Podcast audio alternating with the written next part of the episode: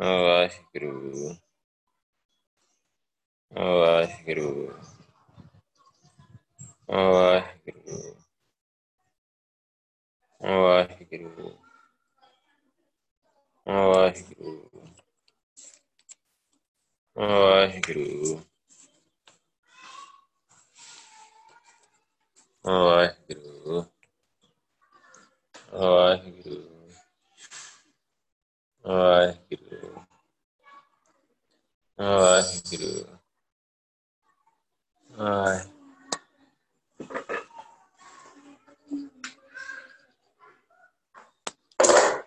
ਵਾਹਿਗੁਰੂ ਵਾਹਿਗੁਰੂ ਵਾਹਿਗੁਰੂ ਵਾਹਿਗੁਰੂ ਵਾਹਿਗੁਰੂ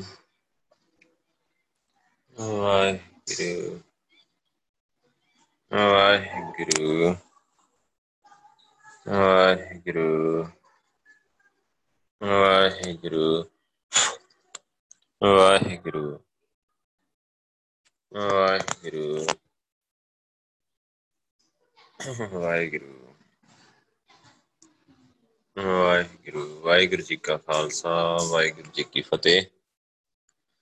ਸੋ ਆਪਾਂ ਇਤਿਹਾਸ ਕਰ ਰਹੇ ਹਾਂ।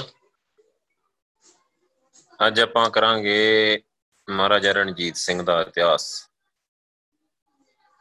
ਸੋ ਕਈ ਸਦੀਆਂ ਤੋਂ ਮਤਲਬ ਗੈਰਾਂ ਦੇ ਜਾਬਰੀ ਪੰਜੇ ਵਿੱਚ ਫਸੀ, ਸਮੇਂ-ਸਮੇਂ ਪੱਛਮ ਵੱਲੋਂ ਆ ਪੈਣ ਵਾਲੇ ਜਰਵਾਣੇ ਹਮਲਾਵਰਾਂ ਵੱਲੋਂ ਲੁੱਟੀ ਪੁੱਟੀ ਮਧੋਲੀ ਜਾਂਦੀ ਹੈ ਜਿਹੜੀ ਪੰਜਾਬ ਦੀ ਧਰਤੀ ਹੀ ਗੈਰਾਂ ਦੇ ਪੰਜੇ ਚੋਂ ਕੱਢ ਕੇ ਆਜ਼ਾਦ ਕਰਨ ਵਾਲੇ ਹਮਲਾਵਰਾਂ ਦਾ ਮੂੰਹ ਭੰਨ ਕੇ, ਹਮਲਿਆਂ ਦਾ ਮਹਾਨ ਪਛਾਣ ਮੋੜ ਕੇ ਤੇ ਇਸ ਨੂੰ ਖਾਦਾ ਪੀਤਾ ਲਾਏ ਦਾ ਰਹਿੰਦਾ ਅਹਿਮਦ ਸ਼ਾਹ ਦਾ, ਉਸ ਦੁਰਦਸ਼ਾ ਵਿੱਚੋਂ ਕੱਢ ਕੇ ਇੱਥੇ ਪੰਜਾਬੀਆਂ ਦਾ ਸਾਂਝਾ ਰਾਜ ਕਾਇਮ ਕਰਨ ਵਾਲੇ, ਇੱਥੇ ਅਮਨ ਤੇ ਖੁਸ਼ਹਾਲੀ ਵਰਤਾਉਣ ਵਾਲੇ, ਆਪਣੀ ਸਿੱਖ, ਹਿੰਦੂ ਤੇ ਮੁਸਲਮਾਨ ਪਰਜਾ ਦੇ ਦਿਲਾਂ ਤੇ ਰਾਜ ਕਰਨ ਵਾਲੇ ਮਹਾਬਲੀਦਾਨੀ ਤੇ ਪੰਜਾਬ ਦੇ ਸ਼ੇਰ, ਮਹਾਰਾਜਾ ਰਣਜੀਤ ਸਿੰਘ ਦਾ ਜਨਮ 13 ਨਵੰਬਰ ਤੇ 1780 ਨੂੰ ਗੁਜਰਾਂਵਾਲਾ ਵਿਖੇ ਹੋਇਆ।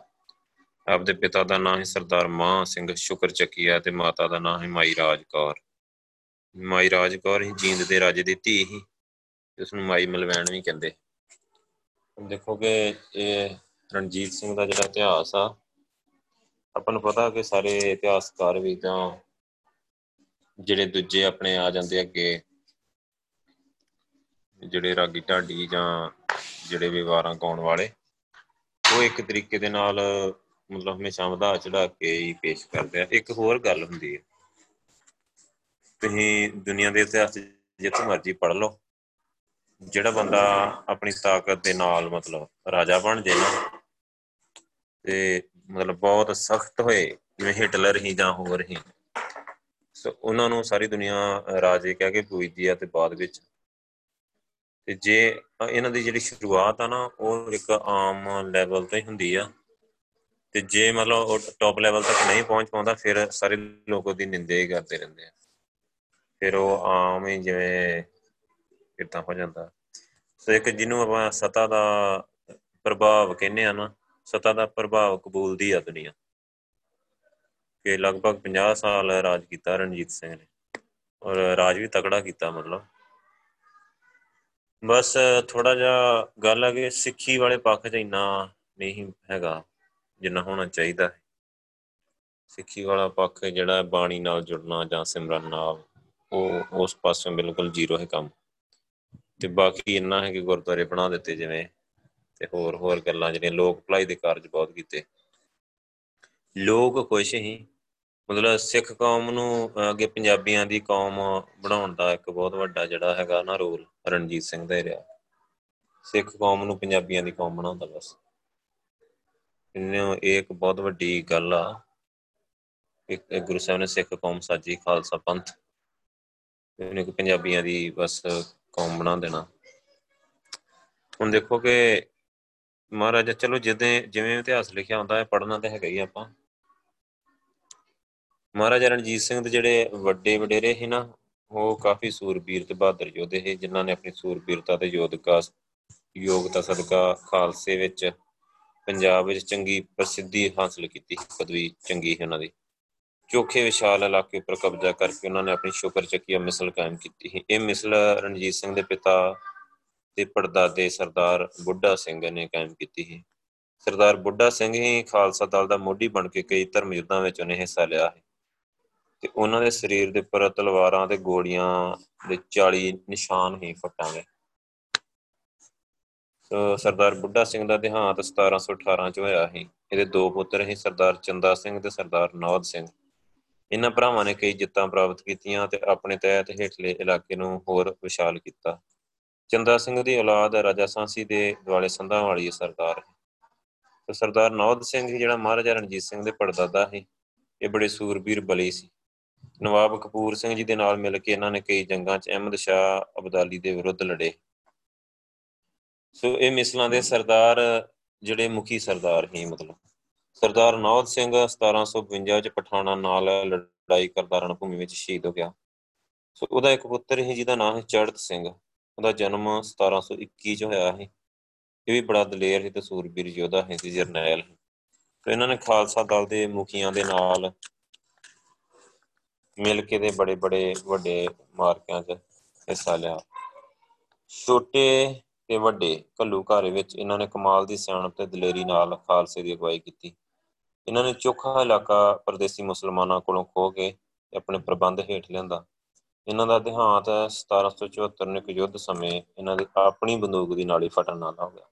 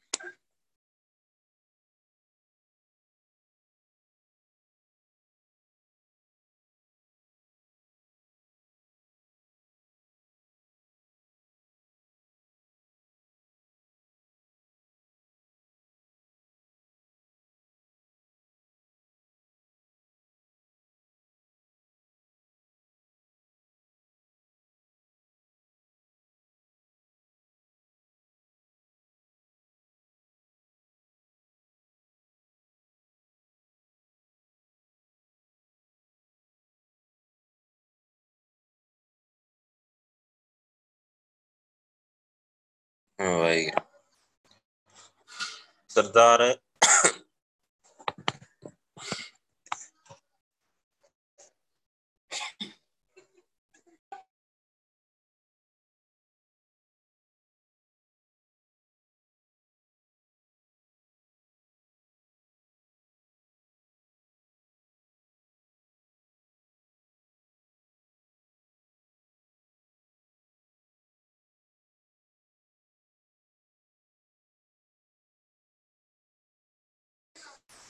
ਵਾਹਿਗੁਰੂ ਸਰਦਾਰ ਚੜਤ ਸਿੰਘ ਦਾ ਇੱਕ ਪੁੱਤਰ ਸੀ, ਜਿਹਦਾ ਨਾਮ ਹੈ ਸਰਦਾਰ ਮਹਾ ਸਿੰਘ। ਇਸ ਦਾ ਜਨਮ 1760 ਵਿੱਚ ਹੋਇਆ। ਸਰਦਾਰ ਚੜਤ ਸਿੰਘ ਦੇ ਚਲਾਣੇ ਸਮੇਂ ਸਰਦਾਰ ਮਹਾ ਸਿੰਘ ਦੀ ਉਮਰ ਮਹਾ 14 ਕੁ ਸਾਲ ਸੀ। ਪਰ ਇਹਨਾਂ ਨੇ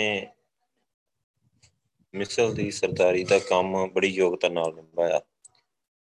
ਤੇ ਇਹਨਾਂ ਨੇ ਕਾਫੀ ਯੁੱਧ ਕੀਤੇ, ਚੋਖਾ ਇਲਾਕਾ ਮੱਲਿਆ। ਜੰਗ ਦੇ ਮੈਦਾਨ ਵਿੱਚ ਇਹ ਬਿਮਾਰ ਹੋ ਗਏ ਤੇ ਆਪਣੀ ਫੌਜ ਦੀ ਕਮਾਨ ਆਪਣੇ 12 ਸਾਲਾਂ ਦੇ ਪੁੱਤਰ ਹੀ ਰਣਜੀਤ ਸਿੰਘ ਨੂੰ ਸੌਂਪ ਕੇ ਆਪਣੇ ਘਰ ਗੁਜਰਾਂ ਵਾਲੇ ਆ ਗਏ। ਇੱਥੇ 1792 ਵਿੱਚ ਉਹਨਾਂ ਦਾ ਦੇਹਾਂਤ ਹੋ ਗਿਆ। ਰਣਜੀਤ ਸਿੰਘ ਦਾ ਜਨਮ ਤੇ ਬਚਪਨ। ਜਿਹਾ ਜਿਹਾ ਕਿ ਪਹਿਲਾਂ ਹੀ ਦੱਸਿਆ ਗਿਆ, ਰਣਜੀਤ ਸਿੰਘ ਦਾ ਜਨਮ 13 ਨਵੰਬਰ ਤੇ 1780 ਨੂੰ ਹੋਇਆ ਹੈ ਤੇ ਇਹਨਾਂ ਦੀ ਮਾਤਾ ਨੇ ਇਹਨਾਂ ਦਾ ਨਾਮ ਬੁੱਧ ਸਿੰਘ ਰੱਖਿਆ ਹੈ ਇਹਨਾਂ ਦੇ ਪਿਤਾ ਸਰਦਾਰ ਮਹਾ ਸਿੰਘ। ਇਹਨਾਂ ਦੇ ਜਨਮ ਦੀ ਖਬਰ ਉਸ ਵੇਲੇ ਮਿਲੀ ਜਦੋਂ ਇੱਕ ਜੰਗ ਜਿੱਤ ਕੇ ਆ ਰਹੇ ਤੇ ਇਸ ਗੱਲ ਦੀ ਯਾਦ ਵਿੱਚ ਉਹਨਾਂ ਨੇ ਆਪਣੇ ਪੁੱਤਰ ਦਾ ਨਾਮ ਰਣਜੀਤ ਸਿੰਘ ਰੱਖਿਆ ਸੋ। ਇਹ ਨਾਮ ਮਗਰੋਂ ਪ੍ਰਸਿੱਧ ਹੋ ਗਿਆ ਹੈ ਸਰਦਾਰ ਮਹਾ ਸਿੰਘ ਨੇ ਆਪਣੇ ਇਕਲੌਤੇ ਪੁੱਤਰ ਦੀ ਧਾਰਮਿਕ ਵਿਦਿਆ ਵਾਸਤੇ ਸਰਕਾਰੀ ਧਰਮਸ਼ਾਲਾ ਦੇ ਗ੍ਰੰਥੀ ਨਿਯਤ ਕੀਤਾ। ਸੋ ਕਹਿੰਦੇ ਕਿ ਨਾਲ ਹੀ ਘੋੜਸਵਾਰੀ, ਤੈਰਾਕੀ, ਸ਼ਸਤਰ ਦੀ ਵਰਤੋਂ, ਸਰੀਰਕ ਸਿਖਲਾਈ ਦਾ ਵੀ ਪ੍ਰਬੰਧ ਕੀਤਾ। ਰਣਜੀਤ ਸਿੰਘ ਨੂੰ ਸ਼ਸਤਰ ਵਿਦਿਆ ਤੇ ਘੋੜਸਵਾਰੀ ਦਾ ਖਾਸ ਸ਼ੌਂਕ ਸੀ। ਜਿਸ ਕਰਕੇ ਛੋਟੀ ਉਮਰ ਵਿੱਚ ਹੀ ਉਹਨਾਂ ਨੇ ਇਹਨਾਂ ਦੋਵਾਂ ਵਿੱਚ ਕਮਾਲ ਹਾਸਲ ਕਰ ਲਿਆ। ਉਹ ਥੱਕਣ ਅੱਕਣ ਤੋਂ ਬਿਨਾਂ ਹੀ ਸਾਰਾ ਦਿਨ ਘੋੜਸਵਾਰੀ ਕਰਦੇ ਰਹਿੰਦੇ। ਤਲਵਾਰ ਅਜਿਹੀ ਫੁਰਤੀ ਨਾਲ ਲਵਾਉਂਦੇ ਕਿ ਵੱਡੇ ਵੱਡਿਆਂ ਨੂੰ ਹੈਰਾਨ ਕਰ ਦਿੰਦੇ ਤੇ ਮਾਤ ਪਾ ਦਿੰਦੇ। ਇਹ ਛੋਟੀ ਉਮਰ ਤੋਂ ਹੀ ਆਪਣੇ ਪਿਤਾ ਦੇ ਨਾਲ ਰਣਭੂਮੀ ਵਿੱਚ ਜਾਣ ਲੱਗ ਪਏ। ਇੱਕ ਜੰਗ ਸਮੇਂ ਇੱਕ ਪਠਾਨ ਨੇ ਅਚਨਚੇਤ ਇਹਨਾਂ ਤੇ ਪ੍ਰਵਾਰ ਕੀਤਾ। ਸੋ ਇਹਨਾਂ ਦੀ ਉਮਰ ਉਦੋਂ ਮਸਾਂ 10 ਕੁ ਸਾਲ ਦੀ ਸੀ। ਇਹ ਰਤੀ ਵੀ ਨਾ ਘਾਬਰੇ ਤੇ ਨਾ ਡਰੇ। ਸਗੋਂ ਇਹਨਾਂ ਨੇ ਤਲਵਾਰ ਦੇ ਇੱਕ ਹੱਥ ਨਾਲ ਪਠਾਨ ਦਾ ਗਾਟਾ ਲਾ ਦਿੱਤਾ।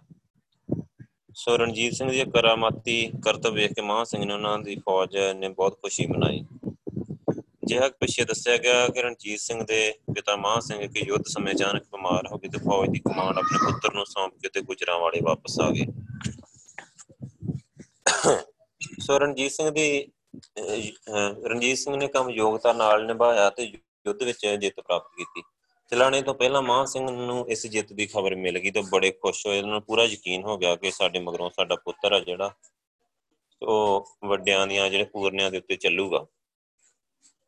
ਮਿਸਲ ਦੀ ਸਰਦਾਰੀ। ਪਿਤਾ ਦਾ ਦੇਹਾਂਤ ਹੋਣ ਤੇ ਰਣਜੀਤ ਸਿੰਘ 12 ਸਾਲ ਦੀ ਉਮਰ ਵਿੱਚ ਗੱਦੀ ਤੇ ਬੈਠਾ ਤੇ ਸ਼ੁਕਰ ਚੱਕੀਆ ਮਿਸਲ ਦਾ ਸਰਦਾਰ ਬਣਿਆ। ਇੰਨੀ ਛੋਟੀ ਉਮਰ ਵਿੱਚ ਇਹਨਾਂ ਦੇ ਪਿਤਾ ਦੇ ਅਹਿਲਕਾਰ ਸਰਦਾਰ ਦਲ ਸਿੰਘ ਤੇ ਦੀਵਾਨ ਲਖਪਤ ਰਾਏ ਤੇ ਮਾਈ ਰਾਜ ਕੌਰ ਦੀ ਹਦਾਇਤ ਦੇ ਅਨੁਸਾਰ ਕੰਮ ਚਲਾਉਂਦੇ ਸੀ। 1798 ਵਿੱਚ ਦੀਵਾਨ ਜਿਹੜਾ ਲਖਪਤ ਰਾਏ ਹੀ ਚਲਾਣਾ ਕਰ ਗਿਆ ਤੇ ਇਹਨਾਂ ਦੀ ਮਾਤਾ ਹੀ ਰਾਣੀ ਰਾਜ ਕੌਰ ਵੀ ਸੁਰਗਵਾਸ ਹੋ ਗਈ। ਸੋ ਇਹਨਾਂ ਦੀ ਉਮਰ ਹੀ 18 ਸਾਲ ਦੀ ਸੀ ਉਦੋਂ। ਹੋ ਚੁੱਕੀ ਸੀ। ਸਰਾਜ ਦਾ ਸਾਰਾ ਕੰਮ ਇਹਨਾਂ ਨੇ ਆਪਣੇ ਹੱਥ ਵਿੱਚ ਲੈ ਲਿਆ। ਸੋ ਇਸ ਕੰਮ ਵਿੱਚ ਇਹਨਾਂ ਨੂੰ ਇੱਕ ਹੋਰ ਬੜੀ ਸਿਆਣੀ ਇਸਤਰੀ ਦੀ ਸਹਾਇਤਾ ਪ੍ਰਾਪਤ ਹੋਈ। ਉਹ ਸੀ ਇਹਨਾਂ ਦੀ ਸੱਸ ਹੀ ਰਾਣੀ ਸਦਾ ਕੌਰ ਸੋ ਕਨਈਆ ਮਿਸਲ ਦੀ ਸਰਦਾਰ ਨਹੀਂ ਸੀ। ਸੋ ਉਹਨੇ ਆਪਣੀ ਧੀ ਮਤਾਬ ਕੌਰ ਨਾਲ ਰਣਜੀਤ ਸਿੰਘ ਦਾ ਵਿਆਹ ਸਨ 1796 ਈਸਵੀ ਵਿੱਚ ਕਰ ਦਿੱਤਾ। ਰਾਣੀ ਸਦਾ ਕੌਰ ਦੀ ਸਲਾਹ ਦੇ ਸਹਾਇਤਾ ਦੇ ਨਾਲ ਰਣਜੀਤ ਸਿੰਘ ਨੇ ਬੜੀ ਤਰੱਕੀ ਕੀਤੀ।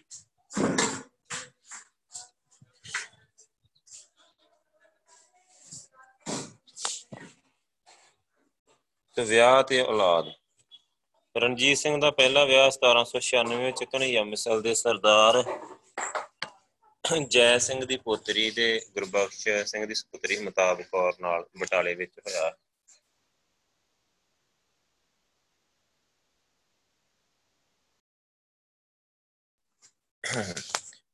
ਸੋ ਉਹਦੀ ਕੁੱਖੋਂ ਮਹਾਰਾਜਾ ਸ਼ੇਰ ਸਿੰਘ, ਕੰਵਰ ਸਿੰਘ, ਤਾਰਾ ਸਿੰਘ ਮਤਲਬ ਪੈਦਾ ਹੋਏ ਤੇ ਇਹਨਾਂ ਦਾ ਦੇਹਾਂਤ ਹੋਇਆ 1813 ਚ।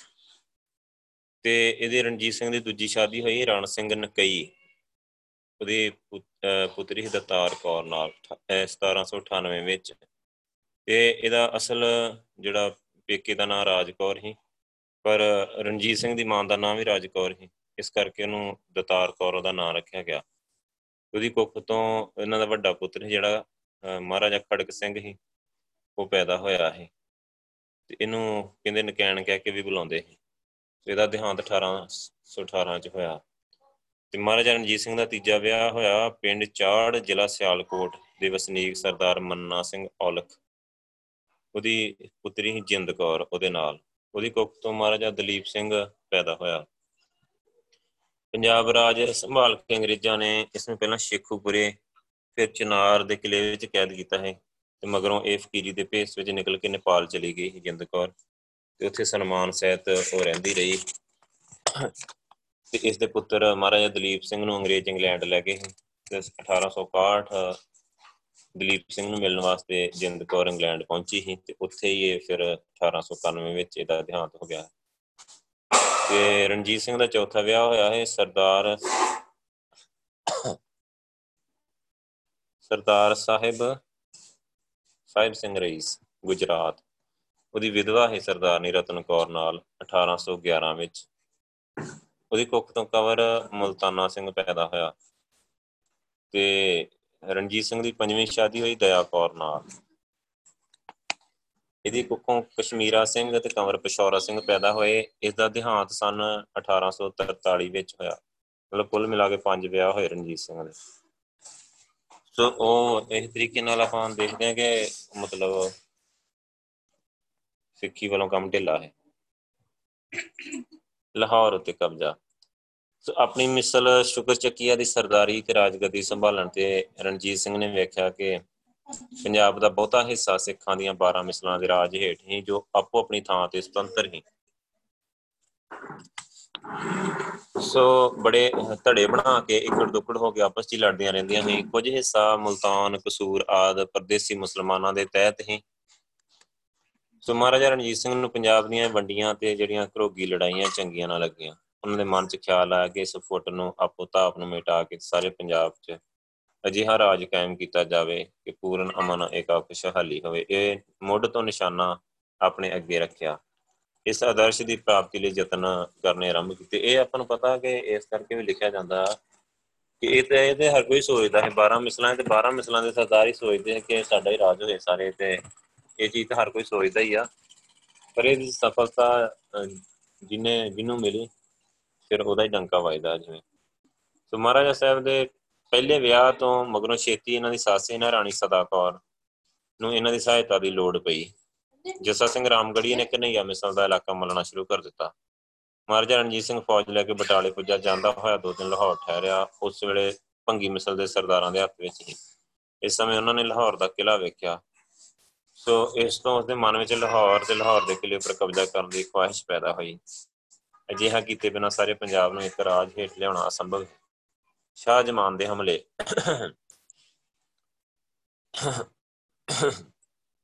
ਅਹਿਮਦ ਸ਼ਾਹ ਅਬਦਾਲੀ ਦਾ ਪੋਤਰਾ ਹੈ ਸ਼ਾਹ ਜਮਾਨ। ਉਹਨੇ ਸਨ 1783 ਵਿੱਚ ਕਾਬਲ ਦੇ ਤਖਤ ਤੇ ਬੈਠਾ। ਉਹਨੇ ਵੀ ਆਪਣੇ ਦਾਦੇ ਵਾਂਗ, ਅਬਦਾਲੀ ਵਾਂਗ ਹਿੰਦੁਸਤਾਨ ਤੇ ਹਮਲੇ ਕਰਨ ਦੀ ਨੀਅਤ ਧਾਰ ਲਈ।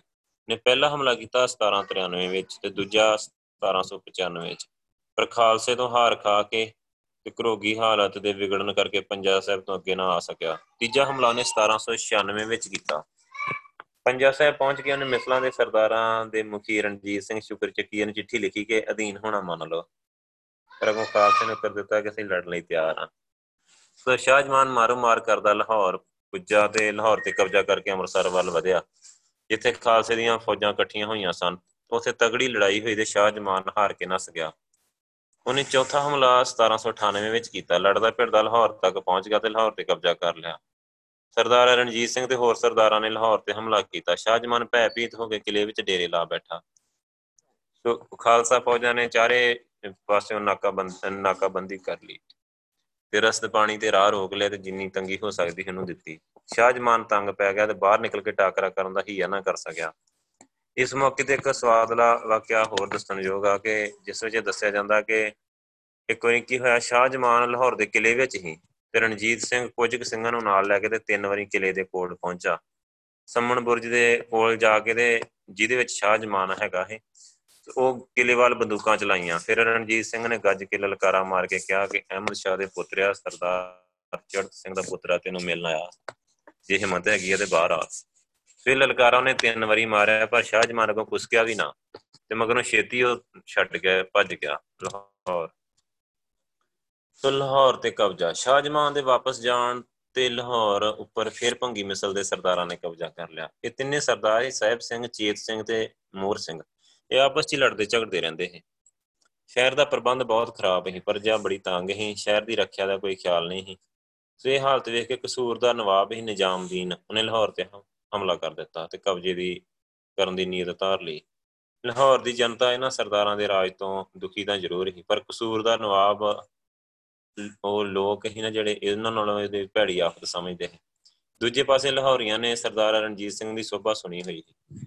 ਉਸ ਦੀ ਪਰਜਾ ਸੁੱਖ ਤੇ ਅਮਨ ਸਹਿਤ ਵਸਦੀ ਸੋ ਉਹਨਾਂ ਨੂੰ ਨਿਸ਼ਚੈ ਸੀ ਕਿ ਲਾਹੌਰ ਦਾ ਹਾਕਮ ਰਣਜੀਤ ਸਿੰਘ ਬਣ ਜਾਵੇ ਤੇ ਸ਼ਹਿਰ ਦੇ ਭਾਗ ਜਾਗ ਪੈਣ। ਸੋ ਸ਼ਹਿਰ ਵੀ ਸੁਖੀ ਵਸੇ ਤੇ ਪਰਜਾ ਵੀ।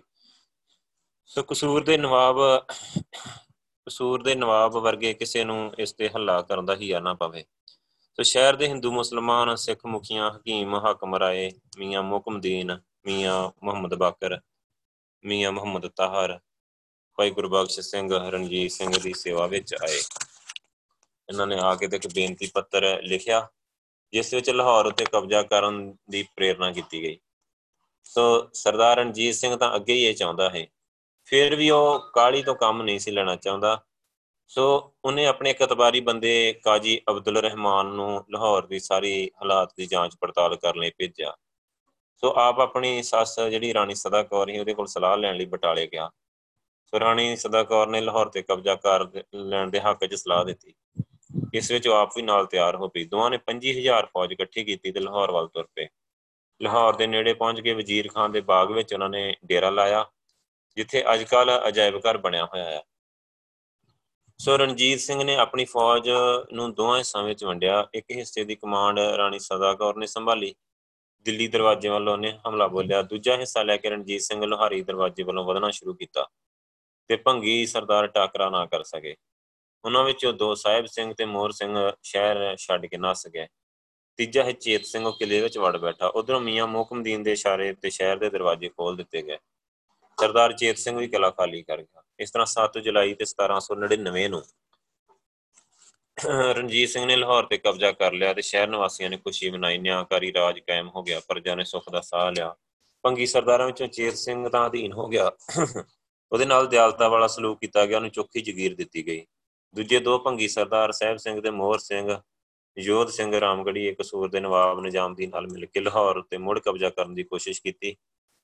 ਪਸੀਨ ਦੇ ਮਕਾਮ ਤੇ ਲੜਾਈ ਹੋਈ, ਜਿਸ ਵਿੱਚ ਰਣਜੀਤ ਸਿੰਘ ਦੀ ਜਿੱਤ ਹੋਈ। ਦੋਹਾਂ ਦੂਜੇ ਦੋਹਾਂ ਭੰਗੀ ਸਰਦਾਰਾਂ ਨੂੰ ਵੀ ਜ਼ਗੀਰਾਂ ਦੇ ਦਿੱਤੀਆਂ ਗਈਆਂ ਤੇ ਉਹਨਾਂ ਵੀ ਰਣਜੀਤ ਸਿੰਘ ਦੀ ਈਨ ਮੰਨ ਲਈ। ਸੋ ਜੰਮੂ ਤੇ ਚੜਾਈ ਇਸ ਮਗਰੋਂ ਰਣਜੀਤ ਸਿੰਘ ਨੇ ਜੰਮੂ ਤੇ ਚੜਾਈ ਕੀਤੀ। ਰਾਹ ਵਿੱਚ ਮੀਰੋਵਾਲ, ਨਾਰੋਵਾਲ ਨੂੰ ਸਰ ਕਰਕੇ ਕਬਜ਼ੇ ਹੇਠ ਲਿਆਂਦਾ। ਸੋ ਜੰਮੂ ਦੇ ਰਾਜੇ ਨੇ ਈਨ ਮੰਨ ਲਈ 20000 ਰੁਪਏ ਤੇ ਇੱਕ ਹਾਥੀ ਨਜਰਾਨੇ ਵਜੋਂ ਪੇਸ਼ ਕੀਤਾ। ਆਉਂਦੀ ਵੇਲੇ ਰਣਜੀਤ ਸਿੰਘ ਸਿਆਲਕੋਟ ਤੇ ਦਲਾਵਰਗੜ੍ਹ ਉਤੇ ਕਬਜ਼ਾ ਕੀਤਾ। ਸੋ ਰਣਜੀਤ ਸਿੰਘ ਦਾ ਤੇਜ ਪ੍ਰਤਾਪ ਵਾਧਾ ਵੇਖ ਕੇ ਅੰਗਰੇਜ਼ਾਂ ਨੇ ਆਪਣੇ ਦੂਤ ਯੂਸਫ ਅਲੀ ਖਾਨ ਨੂੰ ਤੋਹਫੇ ਤੇ ਸੁਗਾਤਾਂ ਦੇ ਕੇ ਲਾਹੌਰ ਭੇਜਿਆ। ਸੋ ਰਣਜੀਤ ਸਿੰਘ ਨੇ ਉਹਦਾ ਚੰਗਾ ਆਦਰ ਕੀਤਾ ਤੇ ਅੰਗਰੇਜ਼ਾਂ ਦੇ ਮਿੱਤਰਤਾ ਵਾਲੇ ਭਾਵਾਂ ਦਾ ਸਵਾਗਤ ਕੀਤਾ। ਮਹਾਰਾਜਾ ਦੀ ਪਦਵੀ। ਸਨ 1801 ਦੀ ਵਿਸਾਖੀ ਵਾਲੇ ਦਿਨ ਲਾਹੌਰ ਦੇ ਕਿਲੇ ਵਿੱਚ ਬੜਾ ਭਾਰੀ ਸ਼ਾਹੀ ਦਰਬਾਰ ਕੀਤਾ ਗਿਆ। ਸਾਰੇ ਪੰਜਾਬ 'ਚ ਵੱਡੇ ਵੱਡੇ ਸਿੱਖ, ਮੁਸਲਮਾਨ, ਹਿੰਦੂ ਰਾਜੇ, ਸਰਦਾਰ ਮੁਖੀ ਇਸ ਦਰਬਾਰ ਵਿੱਚ ਸ਼ਾਮਲ ਹੋਏ। ਸਿੱਖ ਧਰਮ ਦੀ ਮਰਿਆਦਾ ਮੂਜਬ ਅਰਦਾਸਾ ਸੋਧ ਕੇ ਰਣਜੀਤ ਸਿੰਘ ਨੂੰ ਸ਼ਾਹੀ ਤਖਤ ਤੇ ਬੈਠਾ। ਸੋ ਬਾਬਾ ਸਾਹਿਬ ਸਿੰਘ ਬੇਦੀ ਹੀ ਉਹਨੇ ਇਹਨੂੰ ਰਾਜ ਤਿਲਕ ਲਾਇਆ। ਸੋ ਸਭ ਦੀ ਮਰਜ਼ੀ ਮੁਜਬ ਉਹਨਾਂ ਨੂੰ ਮਹਾਰਾਜ ਦੀ ਪਦਵੀ ਦਿੱਤੀ ਗਈ। ਸੋ ਸ਼ਹਿਰ ਦੇ ਗੁਰਦੁਆਰਿਆਂ, ਮੰਦਰਾਂ, ਮਸਜਿਦਾਂ ਵਿੱਚ ਉਹਨਾਂ ਦੇ ਲਈ ਅਰਦਾਸਾਂ ਕੀਤੀਆਂ ਗਈਆਂ। ਸ਼ਹਿਰ ਵਾਲਿਆਂ ਨੇ ਬੜੀ ਖੁਸ਼ੀ ਮਨਾਈ ਤੇ ਹੇਠ ਉੱਪਰ ਤਿੰਨ ਦਿਨ ਉਹਨਾਂ ਨੇ ਦੀਪਮਾਲਾ ਕੀਤੀ। ਸੋ ਸਿੱਕਾ ਜਾਰੀ ਕਰਨ ਦਾ ਹੁਕਮ ਦਿੱਤਾ ਗਿਆ। ਟਕਸਾਲ ਵਿੱਚ ਚਾਂਦੀ ਤੇ ਸੋਨੇ ਦੇ ਸਿੱਕੇ ਢਾਲੇ ਗਏ। ਸਿੱਖੀ ਦੇ ਸ਼ਰਧਾਲੂ ਮਹਾਰਾਜ ਨੇ ਸਿੱਕੇ ਦਾ ਨਾਂ ਨਾਨਕ ਸ਼ਾਹੀ ਰੱਖਿਆ। ਸਿੱਕਿਆਂ ਉੱਪਰ ਆਪਣਾ ਨਾਂ ਨਹੀਂ, ਸਗੋਂ ਗੁਰੂ ਨਾਨਕ, ਗੁਰੂ ਗੋਬਿੰਦ ਸਿੰਘ ਦੇ ਨਾਂ ਛਪਵਾਏ।